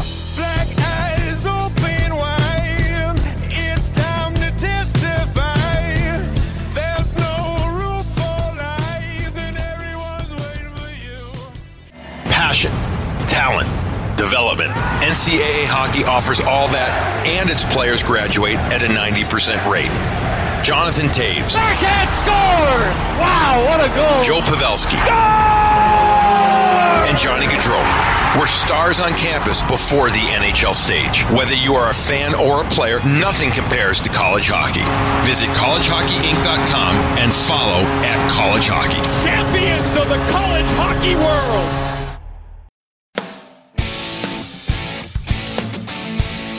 You're listening to The Pipeline Show with Guy Flaming. I heard about that thing on the AM radio. Yeah, We're back on the Pipeline Show, and uh, we're going to continue on with the 2019 Draft Spotlights. Uh, the third one for this episode is uh, one of the big ones for the season. Uh, the top ranked goaltender in the NHL's uh, 2019 draft uh, comes from the U.S. National Development Team, as a lot of the players do this year. A guy's expected to go in the first round. Uh, we don't see a goaltender go in the first round all that often, but don't be surprised to hear the name Spencer Knight on uh, the Friday of the uh, draft uh, on day one. Spencer Knight joins me now. Uh, Spencer, thanks for taking the time uh, to come on the Pipeline Show this week. I know it's really hectic part of the season for you guys, getting set for the combine and all of that. So I appreciate you making the time. Welcome to the show. Yeah, thanks. No problem. Of course. Uh, well, tell me about uh, recent activities. I mean, the most recent uh, stuff for you guys, the U18s. Uh, you come home with a medal. I know it wasn't the color that you were hoping for, but uh, how'd things go over in Sweden in general? Yeah, so going over to Sweden was a really cool experience. You know, a lot of fun. Obviously, like you said, uh, not the medal we wanted, but you know, you know the way uh, the guys responded after that semifinal game and coming to the bronze medal game. You know, we did have to respond and play well to be a really good uh, Canada team. So proud of the guys. We played really well there, and you know, I think you have to look at the big picture on you know the team that the U18 team from this year, and it's a really special group. You know, not just from on the ice but off the ice too. You know, we all get along very well. So you know, I think uh, you know bittersweet. You know, coming to an end, but it's like you know, is what it is. So it's almost cliche to say it's a real tight group and all of that stuff because a lot of a lot of people Mhm. say that or a lot of players say Yeah. that about their team.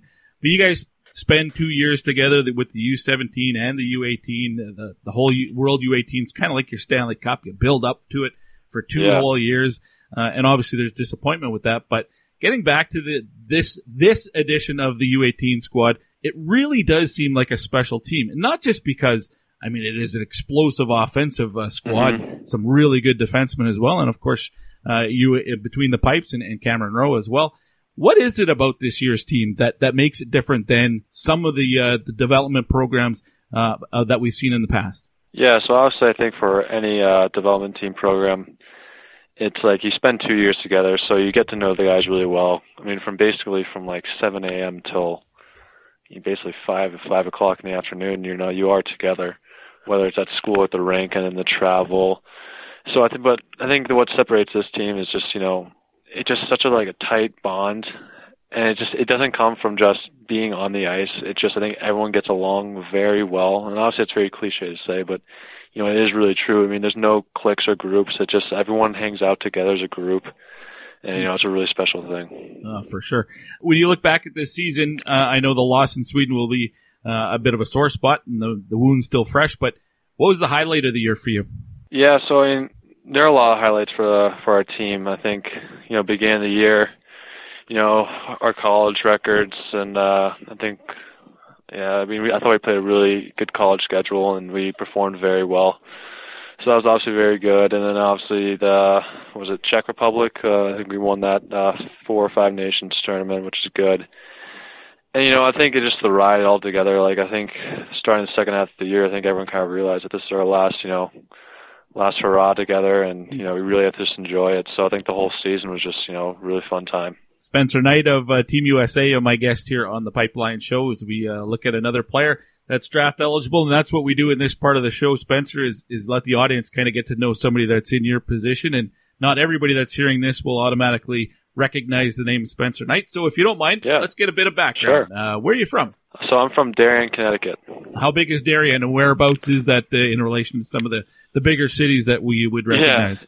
Yeah, so you know, I'm probably a 40 minute train ride outside of uh New York City. Okay. And it's uh you know about small town, 18,000, 20,000 people or so. Okay.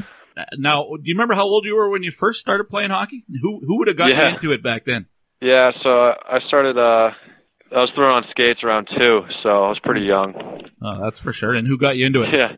I, you know, it was my dad. I think I honestly can't remember when I was like when I was 2, but I'm sure he just kind of uh, put me out there, had little you know, stuck my uh hockey stick in the cone and started skating around, so Have you always been a goaltender? No, no, no.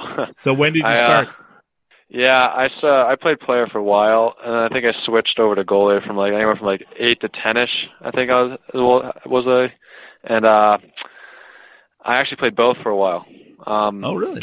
Out, uh, yeah. Sometimes play out, sometimes play goalie, and I think I just switched over to goalie full time, just because I think uh, I enjoyed it a lot, and I thought I was a little better at it. So. Well, that's interesting. So uh, there was a time during a single season where you were playing both positions. Yeah, yeah. Every once in a while, you know, skate out or play goalie, and I think it helps me in the long term for my development, not switching over too early. Oh, that's interesting. I don't, I don't, I haven't been told that by a player before that uh, he would play as a goaltender and a and, and what a defenseman or a forward. Uh, I was more of a forward. Interesting. Okay. Uh, I actually kind of like to score goals too, so Yeah. kind of weird, but Yeah, that's funny. Well, maybe having being a goaltender uh, gives you some advantage as a when you're playing as a shooter. You you know what Oh, the, yeah. the goaltender position is like. oh yeah, I, I, I, still love skating out. You know, on pond hockey or whatever. It's pretty fun. Yeah. Now, going uh, with the interest in uh, in playing in net, uh, when I talk to a lot of goaltenders, it's it's something to do, you know, wearing the mask or uh, just the equipment, or being sort of an individual on a team. Uh, you're the only goaltender, or you know, only Mhm. one on the ice at, at a time, and you get to play the whole game. Yeah. What was it about the the position that interested you? For me, I think, well, when I first started, I really liked the gear. Um, growing up right outside New York City, I'm a big Rangers fan. So Henrik Lundqvist was the goalie there at the time, and and uh, you know he's always had the coolest mask and the pads. Obviously, are pretty sweet. So really, really, really got into that. But um, now it's kind of just, uh, you know, I love being a difference maker and being, you know, like the go-to guy. But you know, I think for me, you know, being on the ice all the time, that kind of stuff. It's just, uh, and I enjoy being on a team, but it's a kind of a different, uh, different role of the team. So it's pretty cool. Are you uh, a, a guy who likes to uh, customize your your mask and stuff like that as oh much yeah, as possible? yeah, yeah, yeah. I'm always, uh, always, you know, looking to what what's the next mask gonna look like. So it's pretty, pretty fun. All right. Well, obviously with Team USA, it's going to be an American flag sort of theme. I'm, I'm guessing. Um, Yeah. uh, what What about uh, in the future uh, when you head off to Boston College? You got an idea already? Yeah, I, I got some things in the works. Uh, not quite sure yet. Uh, not sure if I could. Uh, I'm gonna say yeah, just uh, surprise everyone or something. But I think I have a pretty pretty cool one that's gonna be coming out. So All right. Well, we'll talk about Boston College in a second. But uh, Yeah. uh, tell me about the, the process or the, the, the path to go from Connecticut to Plymouth, uh, and what was in between. How did you get to uh, to play for the program? yeah, so when I was in Connecticut, I played for the Mid Fairfield Junior Rangers, kind of like the you know the Bantam team in my area. Right. And uh, I grew up there playing with actually uh, kids like Trevor Zegras, Dom Fensore. You know, from those all those guys played Mid Fairfield, and uh, for us, I think uh, Trevor and I we moved over to Avon our sophomore year in high school, and Avon Old Farms, which is a boarding school, Yep. and we played there for a year. I think our goal, obviously, while we was there, was to eventually make the NTDP and go there for our junior and senior years. But uh yeah, from that transition over to Plymouth, you know, 17 year, you know, great year. I think uh our team did really well, and yeah, so now we're just kind of kind of here now. So Now, I'm always curious to, to, to talk about the relationship between uh, a goaltender and the other goalie on the team because you're both competing for spots uh, and and ice time. Uh, what's that like uh, with your uh, goaltending partner? And and uh, has it changed much over the last year or two? Has it been the same guy? Uh, so for me, over the last uh, two years, uh, U17, U18 year, uh, me and Kevin Rowe, you know, really good friends. We're really tight. Um, we're like we're, we're in a couple of the same classes, and I think for us, it's a it's a healthy competition. You know, we're we're on the same page, and we're just trying to make each other better. It's never, you know, to the point where you know one's you know getting mad at the other, and one's jealous, or you know, everyone we're getting mad at each other. It's just uh, healthy competition. You know, we're like for me, it's like I'm there to support him when he's playing, and when I'm playing, he's there to support me, and there's no second questioning when it comes to that. So Spencer Knight of uh, Team USA, my guest here on the Pipeline Show. Uh, now, if you're a forward, I could ask you, you know, if you're a power forward or a playmaker or a goal Yeah. scorer, or whatever, a defenseman, you know, several different styles of defenseman as well. Now, when it comes to a goaltender, kind of, to some degree, you're all butterfly goalies nowadays and, and things Yeah. like that. What separates you? What makes you a little bit different than other goaltenders? Yeah, for me, I uh, I think I process the play very well.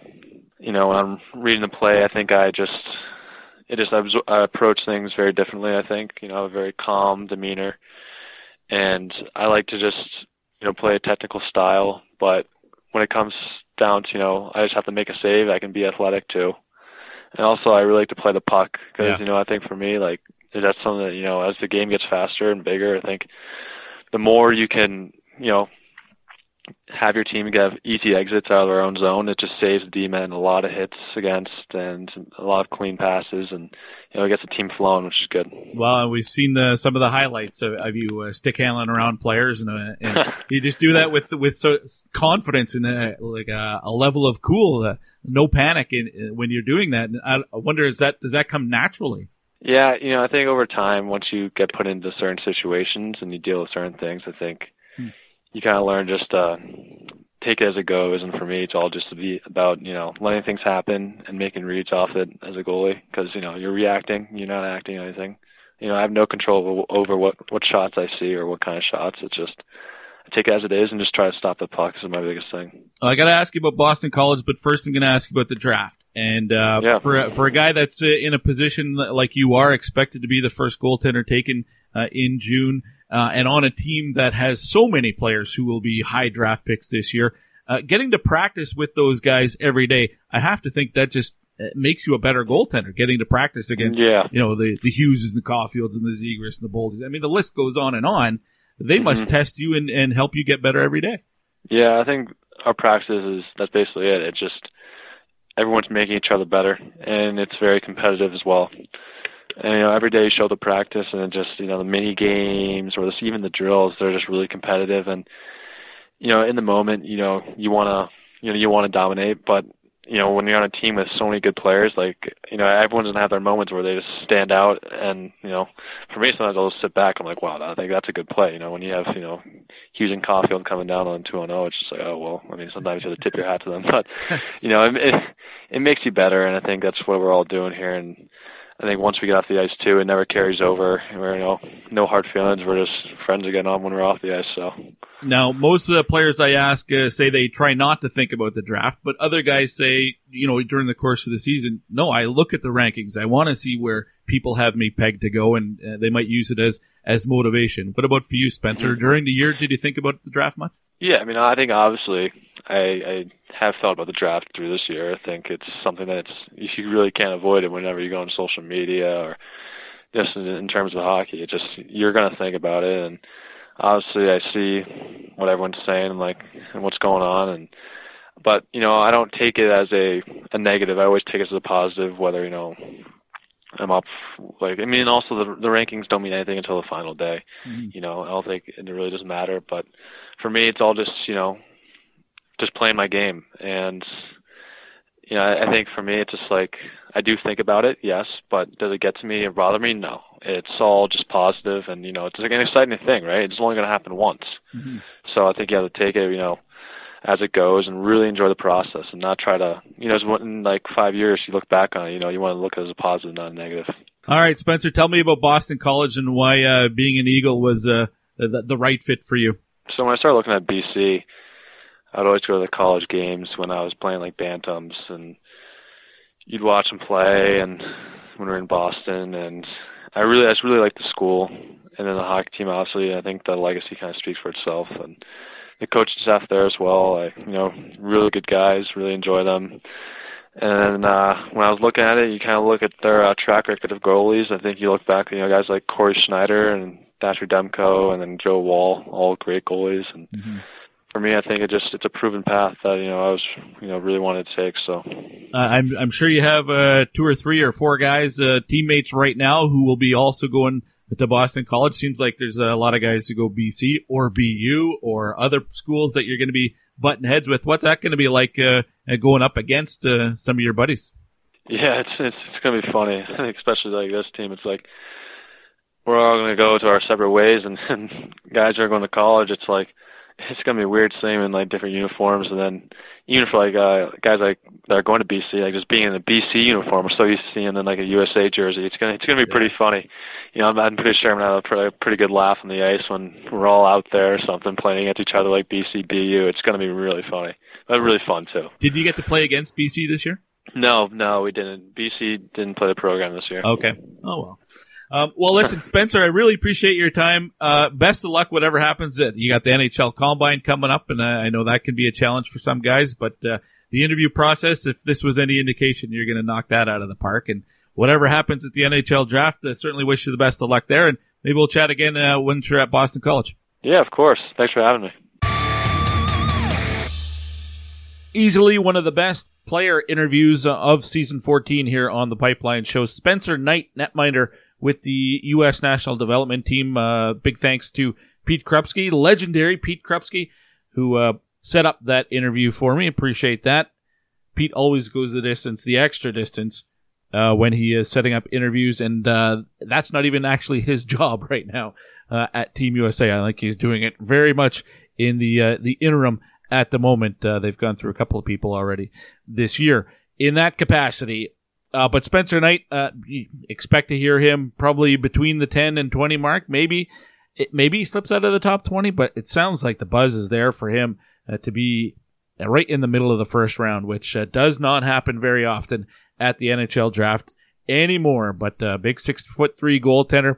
Uh, seen lots of comparisons to at least with his uh, mental calmness, his focus, uh, like a Carey Price. And uh, I mean, what's not to like about serious comparisons like that? Watch for Spencer Knight on day one of the NHL draft. All right, one more segment to go on the show, and it's a good one as well as we preview the Clark Cup final of the USHL with the voice of the Chicago Steel, Mark Citron. You won't want to miss the start of that one for sure. That's up next here on the Pipeline Show. Hey, this is Brock Boeser from the Waterloo Blackhawks. Hey, it's Kyle Connor from the Youngstown Fans. I'm Gary Gunsons from Dubuque Fighting Saints. Hi, it's Ali Sullivan from Sioux City Musketeers. Hi, this is Ryan Patolny, former player with the Lincoln Stars. This is Cooper Marody from the Sioux Falls Stampede. Blake McLaughlin from the Chicago Steel. Hey, this is Sam Gagne, formerly of the Sioux City Musketeers of the USHL. Hey, I'm Wade Allison from the Tri-City Storm. Hi, this is Tom Gilbert, former Chicago Steel player. Jack Drury from the Waterloo Blackhawks. It's Casey Mittelstadt from the Green Bay Gamblers, and you're listening to The Pipeline Show. There's no time for mistakes, cause it's slipping away. Even though it might be easier, I won't give in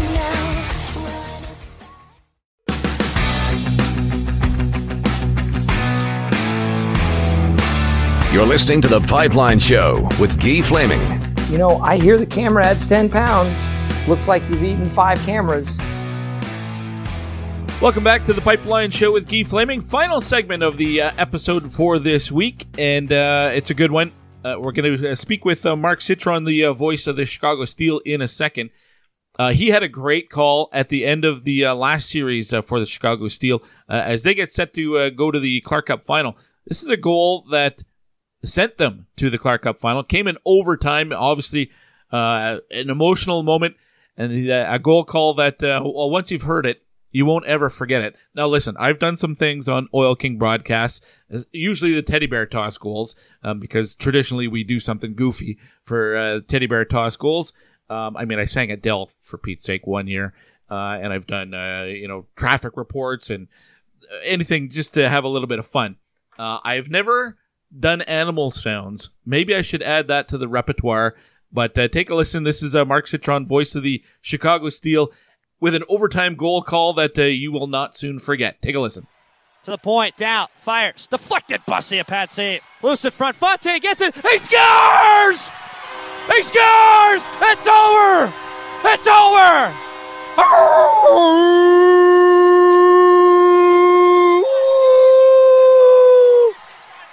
Wolfe Fontaine! The guy who did the goal call is my guest now, uh, Mark Citron, the voice of the uh, Chicago Steel. Mark, I got to ask you because I, have done some things on uh, my uh, broadcast of the Edmonton Oil King games um, that uh, maybe I've regretted after I've done it uh, because they get played over and over. I've never howled though. I, I totally tip my cap to you for having the balls to do it. any regrets now? Uh, heck no. It's interesting because I did earlier in the year. There's an intense game against Youngstown. Uh, I think it was January or whatever it was, but he ended up scoring the game winner in overtime. And it was actually the boys gave me some trouble after this one. That howl was 10 out of 10. They were, they loved that one. This one, they, they didn't like the beginning of it, but you know, they, they loved it, obviously, the energy. And, uh, but there's other guys on the team that have nicknames with other animals. So, um, for example, Mastrosimone, his nickname is Ducky or the Duck Man. So I've, I just quacked, uh, against the Cedar Rapids Rough Riders when he iced that game, and I did some quacks, got some chirps from the fans, but it's it's all good fun. I mean, so and you know, Owen Power, he's a Canadian boy. I did the I call him the big dog, you know. So I start barking uh he when he scores it, usually the animal sounds don't if it's, a, it's either a big moment or if the game is out of reach a four one or something like that because you can't do that and not win the game right you Yeah. can't have fun with it and not win but it's all fun at the end of the day so i i i love doing it there's just something inside me maybe i'm part animal but uh you know the people above so you know i've gotten some professional you know feedback and some of them say hey don't send that to the leagues above, you know, and whatnot. But I think it, it makes you different in, in a unique way and brings out energy in the game, and the boys love it and the fans love it. So you know what? Uh, I'm gonna do my thing, but I, I love the animal noises, and the howl is just one of them. So that's the best part. I think it's terrific. I, I, I'm a big fan of uh, having fun uh, during a broadcast. I think it adds Right. personality to uh, to the broadcast as well. So, uh, no, kudos to you. All right, uh, well, big times uh, for the Chicago Steel uh, and the USHL as the uh, Clark Cup final gets going this weekend. The Steel taking on the Sioux Falls Stampede, uh, and we're going to set up that uh, that series. Uh, now, it's been best of fives up to this point. Is it still a best of five in, in the final as well? It is, yes, it is. Only league I can think of that doesn't uh, play a best Right? of seven uh, in a series, but oh, whatever. It's- know. At least it's uh, the same for both teams, and uh, it doesn't change uh, throughout the playoffs. But um, uh, set the table for us. Uh, how do you put this head-to-head matchup? Uh, what's it going to look like uh, when these two teams meet? Oh boy, I think you know. I want to say we're gonna have some offensive explosion at some points, but you know, playoff hockey you really never know. But I think there's just too much talent to go around on both sides of the ice. I think starting with Sioux Falls, they got a lot of good rookies up front offensively, and um, as well just regularly guys that haven't been rookies, but they just are they can roll four lines. They have a lot of depth up front, and that goes along with us speed, skill, just a lot of young guys, young talent. I mean, the, they can put the puck in the back of the net, but on paper, I mean, both goaltenders have been fabulous. So, uh, and, and Sioux Falls has been the top goals against team defensively in the league. And I mean, when those two kind of collide, we'll see what happens. And, you know, playing in their barn, they're the best home team in the league, haven't lost in the playoffs, only lost five games in regulation all year long. So it's going to be important for the Steel to get off to some fast starts in these games. But I think it's, it could be a classic series, hopefully here. It should be a fun one. Well, Sioux Falls right now they're hot. They've won five in a row. They swept the Tri City Storm, which uh, is all, the players from that team almost swept all the uh, the awards uh, for the USHL this season. I think a lot of Mhm. people expected they might be the te- the team to beat in the playoffs, but the uh, Stampede swept them aside uh, fairly easily. Uh, at least on paper, it was a a short series, so it looks like an an easy series. When the Steel and the Stampede played this year, uh, how many times would they have played? And do you remember what the record was? Oh yeah, we played twice the Stampede, and they're crazy games, honestly. Uh, the first one was here in Sioux Falls, eight to six Steel loss, but there's a couple of factors I thought in that. We actually had a few travel issues, um, and I hate I am the last guy to make excuses, but I mean I thought that game was it was just high scoring again as I mentioned a couple moments ago until the third period. I thought we lost our legs a little bit in that one, and so they ended up taking a few goals in that third period and oh, taking it. And then the the seven to four loss the Steel had, so we were the Steel were zero and two hmm. against Sioux Falls. We lost on home ice. I thought we played the best 15 minutes of hockey I maybe have ever seen, just in general on every level, AHL, NHL, uh, hockey, USHL, whatever it is. I the Steel played the first 15 minutes of that game. It was just something I've never seen before. We were up two nothing, could have been five nothing, and then Chicago took a couple penalties. We we took one, and then they scored late in the first, and Sioux Falls scored six unanswered. Yeah, I mean, and the Steel are never out of it. We they chip back. They always fight, have a lot of character and resiliency, but they didn't take it. Having said that, it's the postseason. These teams have both now come a long way since then, but it's important to note though the way those games came out, and we'll see if defensively both of them tighten up. I know Sioux Falls has and Chicago has, but there's just so much firepower to go around with both of these teams. It's I, I can't wait for the puck drop. Max Crozier leads the uh, Stampede in scoring in the playoffs. He's got 10 points, uh, three goals out of those 10 points uh, in uh, nine playoff games. Uh, they have Ryan Johnson on the back end, draft eligible this year. Is there a, a, a one area that's sort maybe the biggest concern for Chicago going into this series? Uh, a problem or a, a, challenge that Sioux Falls provides that that they're going to have to overcome? I mean, besides their offense, I always look at just personally special teams. Uh, the Steel have been better here throughout the playoffs since their first round with Cedar Rapids. The first couple of games was a little shaky. Um, I thought special teams play, and I'm going to be curious to see how the Steel PK does against this power play. Uh, I believe I don't know the exact number, but their power play was just lethal against us in those two games. And again, you got a lot of firepower. You can't.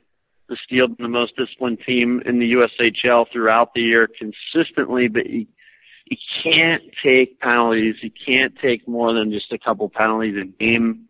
Uh, I'm just curious in that department to see where the Steel will stack up. Penalty kill again has gotten better uh, since going three for six against Muskegon game one, 19 to 21. And uh, but again, eventually, if you have the firepower and you have the right components on a power play, we're we're not just in the second round now. This is the Clark Cup final, so you just can't afford to go to the box, even if you've been consistent at all year long. So I'll keep an eye on that one. Uh, for sure. Mark Citron is the uh, voice of the Chicago Steel, uh, getting ready for the Clark Cup final beginning on Friday uh, down in the USHL. Uh, all right, if the Chicago Steel are going to have success in this series, who are the guys that are going to lead the way? Well, I'm going to start with your goaltender because it always starts from your back end. And Justin Robbins has been a guy that it's been fabulous to watch him grow this year for us, and it's it's all shining in the playoffs right now. He's been absolutely spectacular. He's making the right saves at the right times, even in some tense situations. He's looked so calm and balanced in that for a guy that is not a big goaltender. Um, I mean, easily under six feet tall, but he's just done such a tremendous job this year working on all aspects of his game. Starts with him, and then moving up front, the Steel been led by two guys, Robert Mastro Simone, Boston University commit, projected to be early second round pick, probably. I mean, you don't know if these scouts or whatever it is, but the things I've seen from him just all year long and uh, the privilege it is to watch him play is marvelous. 200 foot game. He's so you can't be sleeping when this guy's on the ice. He'll pickpocket. He'll steal pucks from you on breakouts and in the neutral zone. And then offensively, he's got a heck of a release and he makes his teammates better uh, with the puck. And then Nick Abruzzese is a guy that has just kind of came out of nowhere. He was a guy that played for the Steel last year and um this year he just man, he came out of the woodworks and just was the USHL point total winner, but he just worked so hard on the puck for a guy that's only five nine. I don't know. I forget his exact weight. I think he's like a buck sixty, buck sixty five more. Mm-hmm. But he they call him the bull shark because he's absolutely nasty on the puck and in front of the net and all those dirty, greasy areas where you score goals. It's I call him the bull shark because he's not the biggest shark in the ocean, but boy, you do not want to you do not want to mess with bull sharks. They'll tear you up Nick Abruzzese still has done just that. Him and Mastro Simone leading the way as well here in the playoffs in the USHL scoring. But uh, also want to give some credit to our captain, Matteo Pietranero, for a guy you talk about Max Crozier defensively. Well, this guy on and off the ice is a leader. Uh, this team wouldn't be here without him. He's a marvelous kid. Uh, 49 points in the regular season, 18 goals, 31 assists. Uh, but he he just provides more than just stats on and off the ice for the Steel. So I'm looking for the big guns to do that. But again, a lot of depth on the Steel team as well for the cushion and support that these guys need here to break through and win the Clark Cup. Uh, you mentioned uh, uh Bruzy. You, you, consider him a, a bull shark. If uh, if he scores a goal, what's the sound effect for that? it's funny because Mastrosimone always asks me. I I mean, I always just do like a I don't do it on the air, but you know, I joke around like a little splash, and uh, I mean, um, but uh, no, that's a good question. Uh, well, I've had uh, Mastrosimone on the show earlier this year. Enjoyed that conversation a lot. Another guy who's draft eligible is the Wolfman himself, uh, Gunnarwolfe Fontaine. Uh, missed last year's draft day uh, by one day, right? I mean, he's a September 16th birthday, um, so he just missed uh, the uh, 2018 NHL draft um, by uh, a a few Mm. hours. Um, and I know there's been a bit of a push from the organization to get him some attention, and, and he's on a bit of a hot streak right now, isn't he? Tell us about Gunnarwolfe.